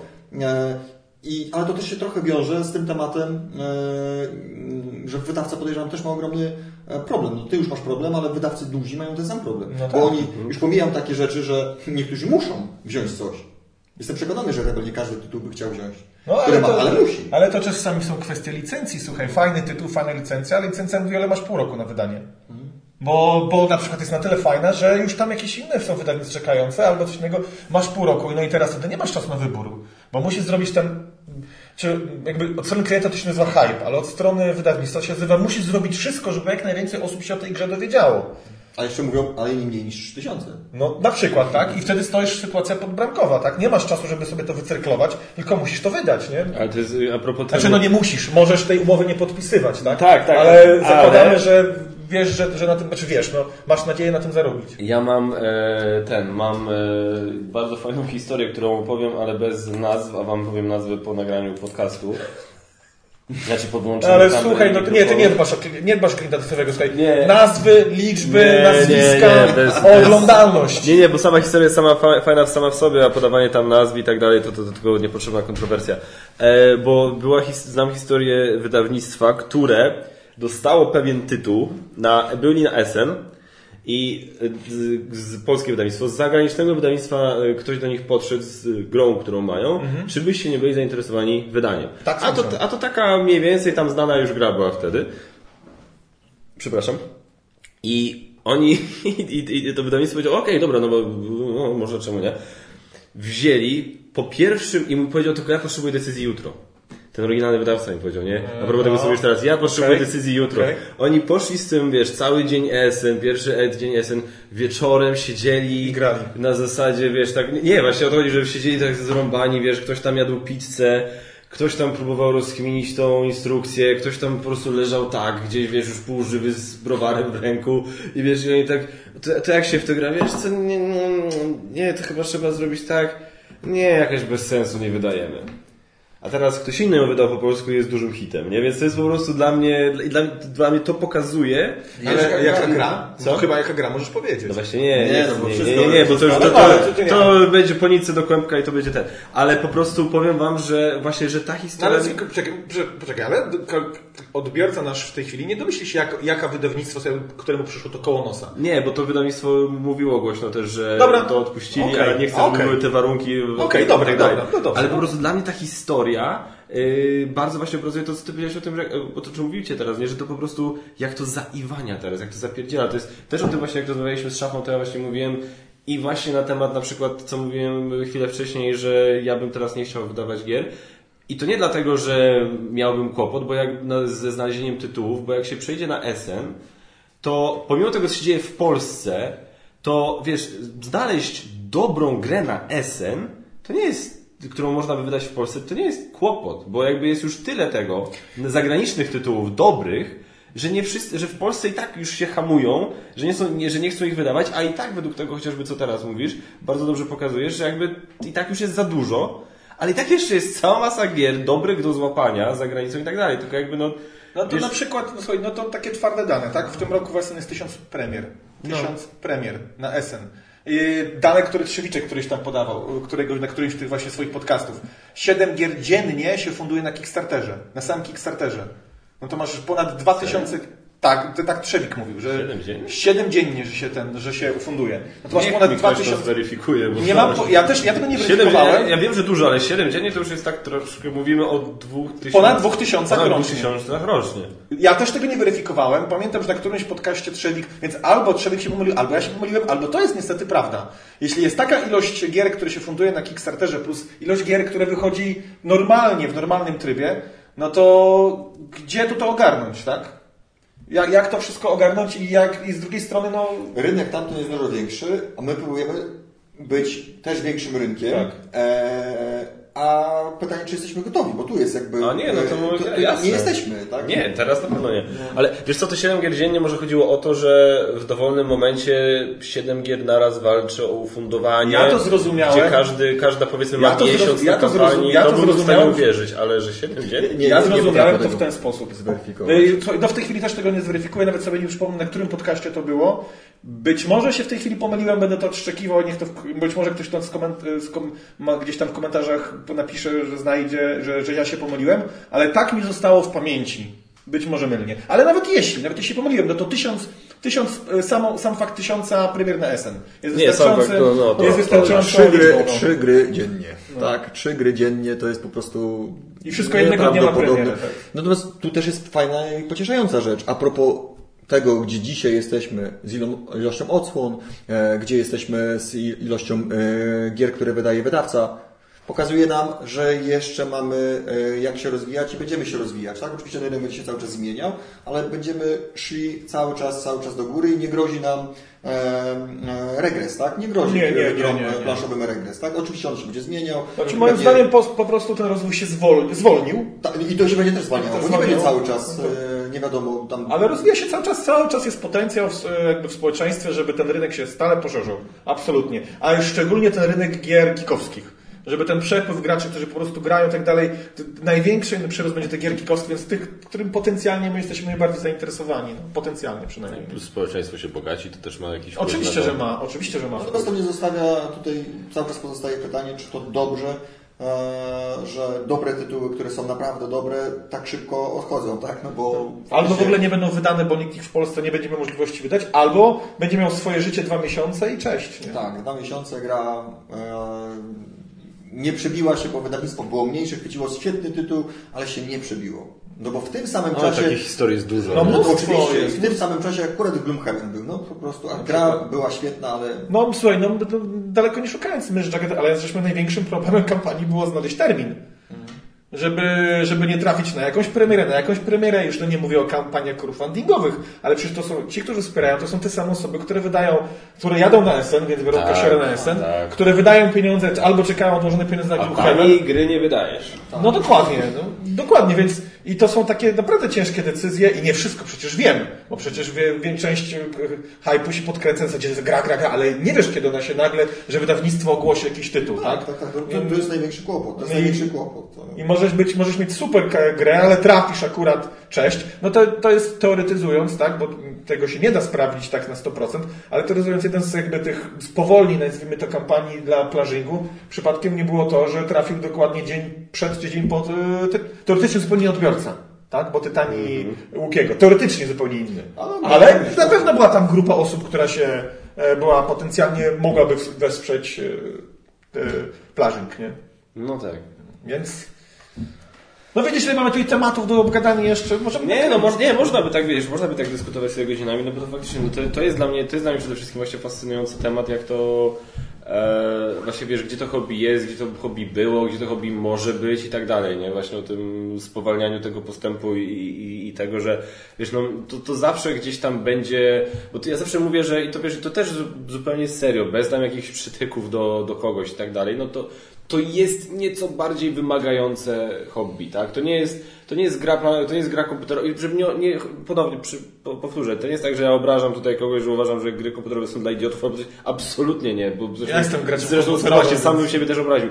Absolutnie nie. Tylko chodzi mi o to, że jakby wiesz, że e, gry, gry planszowe więcej trochę wymagają moim zdaniem od, od graczy. I mówię, I mówię ponownie, mówimy o grach planszowych, tam półka średnia w górę, tak? Nie mówimy o dobrach i tak dalej, które się faktycznie sprzedają. Wiesz, gdyby, gdyby ktoś, wiesz, robił kanał o grach typu y, doble, o grach typu, wiesz, tego typu, to myślę, że miałby więcej wyświetlenia, wyświetleń niż my. Co, znaczy, ale powiedz tak, ale nie, ale na przykład kanały typu, wiesz, Blowek, jakieś inne tam, nie wiem, już nie ogarem stół, nie wiem, to tam teraz jest taki popularny. Jak oni robią materiał o grach typu właśnie tego typu, gdzie grają sobie w jakieś Dixity, nie Dixity. Ale oni nie robią tylko o tym. Ja wiem, że oni robią tylko o To tym, ale to jest, wiesz, to jest w tym momencie inny, inny, inny też odbiorca taki. No właśnie, zasięg, tak, no. ale jeśli byś zrobił kanał tylko tego typu o Dixitach, no to nie trafi do ciebie y, gracz y, rodzinny i tak dalej, bo gry planszowe to ten. Ale jeśli elementy gier planszowych są w kanałach przeznaczonych właśnie dla rodzin, tak jak, no to wtedy oczywiście, nie? Tutaj też jest to bardziej wymagające. Znaczy odbiorca jest bardziej wymagający, on jest Tak. bardziej oczekujący, jest bardziej wykształcony i tak dalej. E, Przecież No tak. gry, planszowe, e, gry planszowe są dużo trudniejsze niż gry komputerowe. E, Tu nie potrzebujesz instrukcji, tu nie musisz przekopać się przez 12 stron. Mówisz teraz o komputerowych, że one nie potrzebują. One nie potrzebują, gry planszowe tego potrzebują, czyli jakby tworzysz dla kogoś, który jest, ktoś, kto jest bardziej wymagający, tak? Ktoś, kto e, no, jakby oczekuje, że dzięki temu się czegoś dowie. No i przez to się to grono odbiorców też zawęża, no, w naturalny Tak, sposób. to ja mam taką jakby krótkie taką ciekawą czy ciekawostkę, może takie spostrzeżenie, bo powiem i, i na końcu będzie pozytywne, optymistyczne. E, bo na początku nie. Wyczekujemy. Tak. E, Słuchajcie, no ja, ja jestem graczem od naprawdę, odkąd pamiętam, grałem we wszelkim rodzaju gry. Od 40 lat. Tak, tak, tak, tak. Dwa razy dwadzieścia, przepraszam, tak. Dwukrotnie dwudziestkę. Więc ja grałem od dziecka, odkąd pamiętam, różnego karciane, kościane, yy, planszowe, komputerowe. Wiadomo, że to już z wiekiem RPG i tak dalej. I największym zawsze byłem fanem i e, ten gracz e, gier RPG. Kiedy to one jakby tworzyły ten trząs, na którym potem planszówki się, to zresztą Szeli ktoś tam w jakichś tam swoich powieściach potwierdza. No, w każdym razie. I potem zaczął się odpływ od gier RPG, całkiem spory, bo taki był odbiór tych, którzy czuli się zdradzeni, którzy zostali w środowisku RPG, czuli się zdradzeni przez tych środowisk planszówek, bo gry planszowe są łatwiejsze. Nie wymagają tego zaangażowania, nie wymagają tyle ten, bo nie musisz się przygotować i tak dalej, tylko bach, rozkładasz i grasz.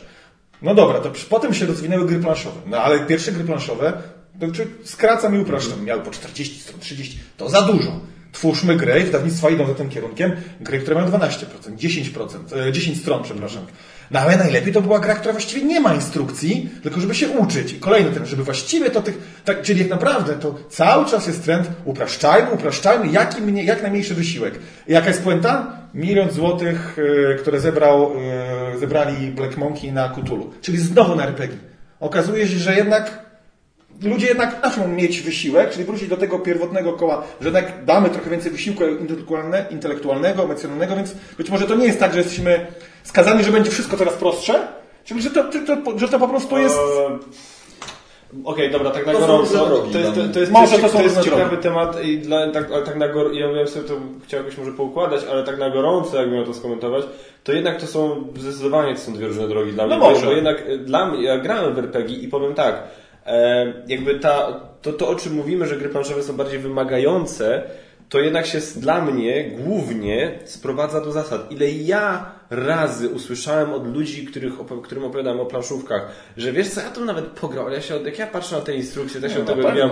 Ja wiesz, już, już nie, mówię, że czasami tak z Basią, tak jakaś tam, nie wiem, matka y, jakiegoś dziecka w, klasie, w klasie Zosi na przykład, gdzieś tam rozmawialiśmy na jakimś tym, bo na, na Mikołajki daliśmy, zresztą wiesz, było u siebie kupowane, dawaliśmy dzieciom jako rodzice te gry, właśnie gry takie małe, jakieś tam planszowe i X, X czasu później na jakimś tam festynie gadamy z jakimiś tam rodzicami, jakaś tam jedna matka mówiła, ty słuchajcie, no ja, ja wzięłam te gry, tę grę i patrzyłam na te instrukcje, słuchajcie, tak z dwie godziny, kurde, siedziałam na tą instrukcję, ja nie wiedziałam, jak w to grać.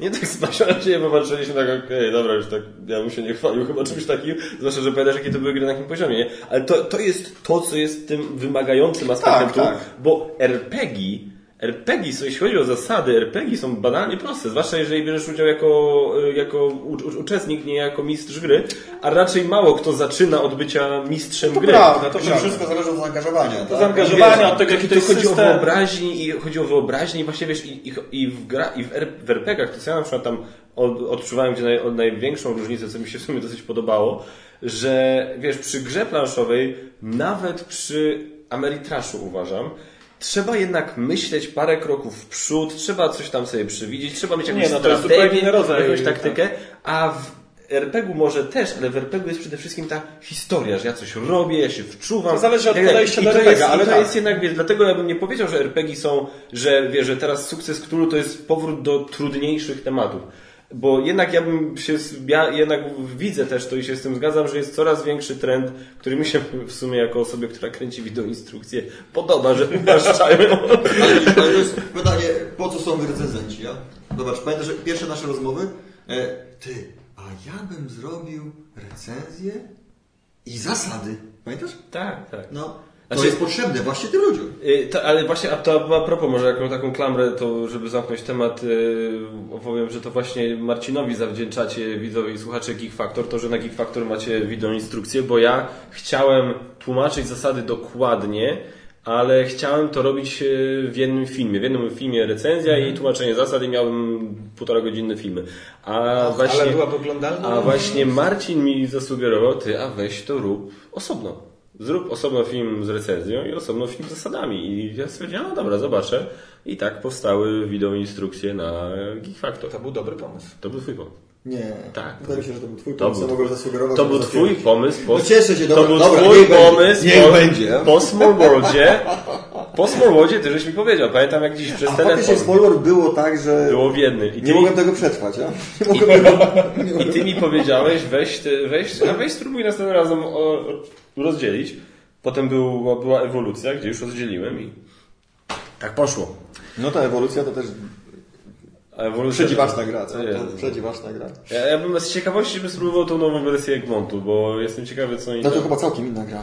Nie jest chyba całkiem. Całkiem, nie? Nie, Ja nie, grałem. ona, ona jest chyba dosyć. Ja bym, znaczy inaczej, nie grałem, więc nie wiem, ale z tego co widziałem w zasadach i tak dalej, jak tam, bo tam Piotr właśnie z Game Trolla nakręcił wideo instrukcję, to to jest bardzo konkretnie poczyszczona gra, jeśli chodzi o Mhm. zasady i ładniejsza. tak, też wizualnie. No na pewno. No, ta Bo- ewolucja była. Tak, tak. Pod tym względem żeśmy się najbardziej rozwinęli jako branża. Tak, tak, tak, tak. Y, Jeszcze patrząc z klientów, to też mamy różnych klientów. Pytałem, mówię, że dzisiaj ten klient, znaczy, ja patrzę co robią wydawcy. Wydawcy też reagują na klientów. Tak? Oczywiście. Oni sobie poszerzają rynek, muszą sobie poszerzać rynek, bo znowu rynek się rozwija, więc chcemy coraz więcej klientów. Więc stąd też odpowiedź, że już dzisiaj e, 240 minut e, jest coraz mniej gier. Oczywiście mamy geeków, takich hardkorowych geeków i dla nich nadal kierujemy te gry i one są i Gloomhaven absolutnie must have, musi, musi mieć na u siebie. Natomiast mamy coraz więcej gier, zauważcie, takich do 30-40 Tak, tak, minut. tak. I one nie są, i oczywiście one muszą spełniać kryterium. Nie mogą być dla idiotów, czyli kosteczka, nie obrażając nikogo, tak, ale jakby muszą spełniać pewne kryteria. No ja lubię kustyczki. Ale ja też lubię kosteczki, tak? E, I jest bardzo dużo gier, gdzie lubię kosteczki, ale jakby y, Wiem, staramy się trochę nad tą losowością może e, zapanować. I słuchajcie, to też się cały czas rozwija, tak? Ten rynek jest coraz większy, ale tych tych tytułów, które są bardziej dostępne dla wszystkich. Zaraz dojdziemy do tego, że e, może wydawcy powinni to robić, że oni powinni mieć swoich e, recenzentów od razu. Zresztą trochę tak jest, że już gry są, że tak powiem, klikniesz i pokazane są zasady, tak? Może to w ogóle też w tą stronę gdzieś kiedyś pójdzie, że Znaczy, e, zabiorą wam robotę. Znaczy, tak? E, ja, Y, Jeśli chodzi o zasady mogą i ogólnie rzecz biorąc y, tak y, ogólnie to jest dobre, to nie jest nic nowego, to jest musisz po prostu znaleźć, znaleźć mocy przerobowe, że, bo tak naprawdę to jest dobra rzecz, żeby wydawnictwo miało u siebie zasady w gameplayu, czy jakąś tam, żeby, żeby te zasady były, nie? Tylko czasami po prostu brak mocy przerobowych. chodzi o wideo instrukcję. o, chodzi o tą instrukcję. tak. Jest jeden gościu w internecie, którego można No, zatrudnić. wiem, wiem, wiem. Tak. Coś to nie słyszałem, tylko coś słyszałem. Coś kojarzysz, tak, tak, tak.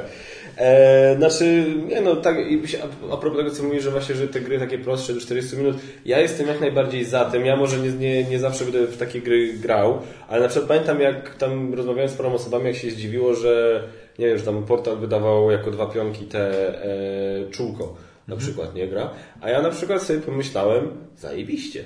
Niech wydają właśnie, bo dla mnie, ja też na to trochę patrzę tak, że na zasadzie, że tymi grami Otwiera się rynek. Otwier- po pierwsze otwiera się rynek, po drugie wydawnictwo w tym momencie sobie, może ja tej gry nie kupię, może jeszcze akurat mam, bo dostałem do recenzji i było ok, ale jakby wiesz, gdybym nie dostał, gdybym nie był recenzentem, może ja bym nie kupił tej gry czółko, ale wiem, że to wydawnictwo, które wydaje duże, ciężkie gry, które ja lubię, sobie tą grą zarobi na to, żeby zaryzykować, żeby, wiesz, żeby podjąć jakieś ryzyko z jakąś licencją, z jakąś, wiesz, dużą grą. Ja, ja, ja uważam, że Zombicide Czarna Plaga było dosyć sporą, sporym ryzykiem moim zdaniem. Było dużym ryzykiem. Że moim zdaniem mogło przegapić swój moment, ale nie przegapiło na szczęście.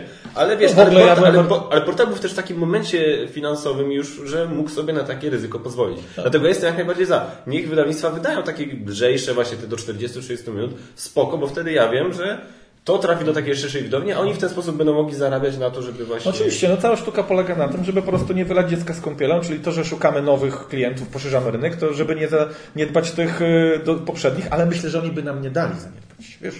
Myślę, że by tam już nam powiedzieli, e, że coś dla nich też tam się należy. O nie, No. oczywiście, oczywiście. Zresztą ten, no wiadomo, że też by to było, nie, nie byłoby też z korzyścią dla wydawnictwa, gdyby zaniedbać stałych klientów i pójść tylko w Tu też coś. się pojawia coś takiego, słuchajcie, że gdyby wydawca nie wydał takiej gry, która jest bardzo szybka, takie doble, tak, zakładając e, doble, czółko i tak dalej, no to czy przypadkiem e, e, ktoś, kto jest z branży bardziej zabawkowej, by tego rynku nie zabrał? E, więc to też jest taka odpowiedź, że oni muszą poszerzać sobie rynek e, właśnie takimi rzeczami i muszą, nie idąc dalej, zaraz wrócić do RPGów, a muszą e, powiązać e, aplikacje e, z grą, bo zrobi ktoś inny. Nagle zaraz będzie przejęcie, wiecie, Wiedźmina, e, który mógłby z gry komputerowej zrobić e, pomysł na gry planszowe i zacząłby zabierać rynek. Oni muszą reagować na to, co jest. Oczywiście nie, no poza tym to jest, wiesz, jakby zresztą widać to najlepiej po tym, że masz coraz więcej wydawnictw, które powstają, które absolutnie nie są jakby głównym obszarem działalności właściciela Tak. enta, gdzieś tam, gdzieś tam, gdzieś tam na zasadzie... Jest no, że odnogą. Masz, masz Lucrum, masz Funiverse, masz, wiesz, UV Games teraz, co zostało, wiesz, nasza księgarnia i tak dalej, wiesz, to są in...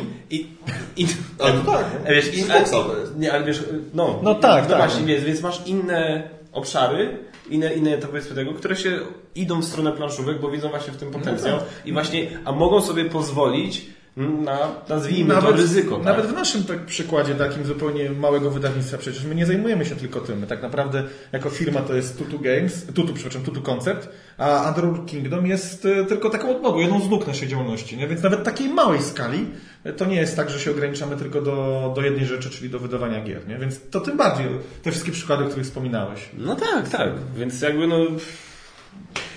Wow, dobra, wyszło dłużej niż ten, niż myślałem, ale... A ja byłem przekonany, że tego się nie skończy tak szybko, jak myślałeś. No wiesz, ja mówię, moglibyśmy, ja myślę, że moglibyśmy jeszcze, jeszcze dalej gadać, bo ja bym chętnie jeszcze z Wami porozmawiał właśnie o, o tym właśnie aspekcie tego, wiesz, Quo Vadis, nie? Na zasadzie, jak, jak to wszystko będzie wyglądaał. Bardzo miałem bardzo fajną rozmowę, bardzo krótką rozmowę. Tu mogę akurat myślę podać z jakiego wydawnictwa, bo się nie obrażą raczej, z o, pewną osobą z wydawnictwa Rebel.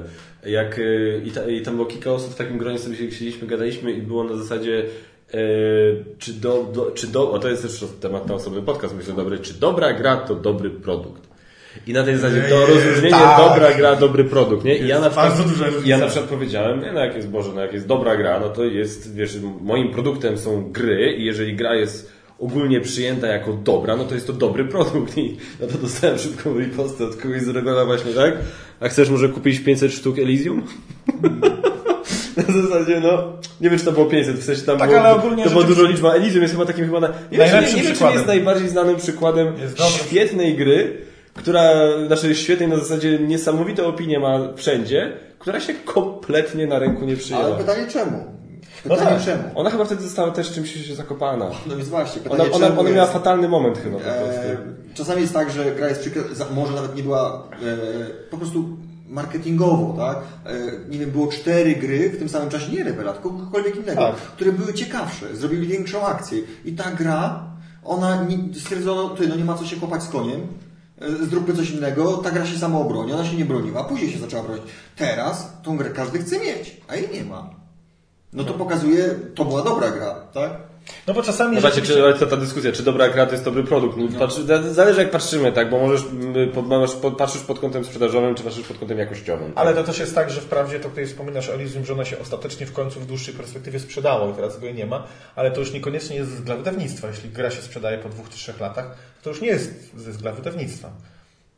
Bo policz sobie te koszty Oczywiście, i no tak to- dalej tak przez jakiś ten, więc to też jest tak, że wydawnictwo też y, jest ten okres życia jakby nie tylko na rynku, ale też dla wydawnictwa, że y, gra, która sprzedaje się po dwóch, trzech latach, to już No, są inne koszty tak Tak. naprawdę. Bo, mm, tutaj gdzieś broniłeś się trochę przed tymi kosztami, e, tak, e, kosztami, kosztami samej gry, tak?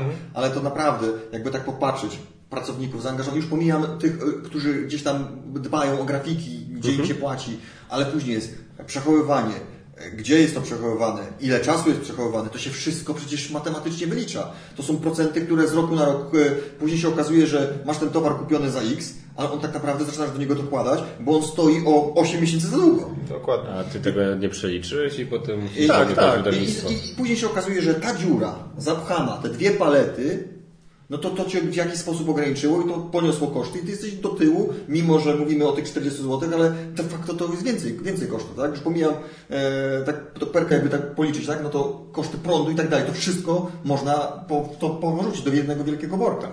Koszty produkcji, nie wiem, czy to nie, znaczy, mówię, ja też jakby w naszym wydawnictwie nie zajmuję się produkcją, wyliczaniem tych procentów, więc nawet gdybym chciał, to nie bym Wam tak dokładnie powiedzieć, ale tak sobie teraz, tak jak mi się wydaje, że koszty produkcji w stosunku do kosztów to też 50% gdzieś jest, nie? Nie, ja uważam, że dużo niższe są. Dużo tak? niższe? Tak, A widzisz, tak. to to nawet- E, ja mówię, ja że to tutaj- ja się nie zajmuję jest produkcją. 25, a 35%. E, Samej produkcji, Ale nie... produkcji gry. No. Gry jako gry, czyli jakby Ale poczekaj, tyle ja- będzie mnie w drukarni kosztowała Ale, e, ale ty, mówisz, komponenty do ty mówisz o przechodzenia. 25% w skali e, do, SCD. do SCD, a ja Tak. powiedziałem, że, że, że, 5, że koszty produkcji to jest 50% wszystkich kosztów. A, Związanych to z jedną grą, Gdzieś okej. się spotykamy. No, tak? to No, gdzieś się tak, dokładnie. To moim zdaniem, no. No.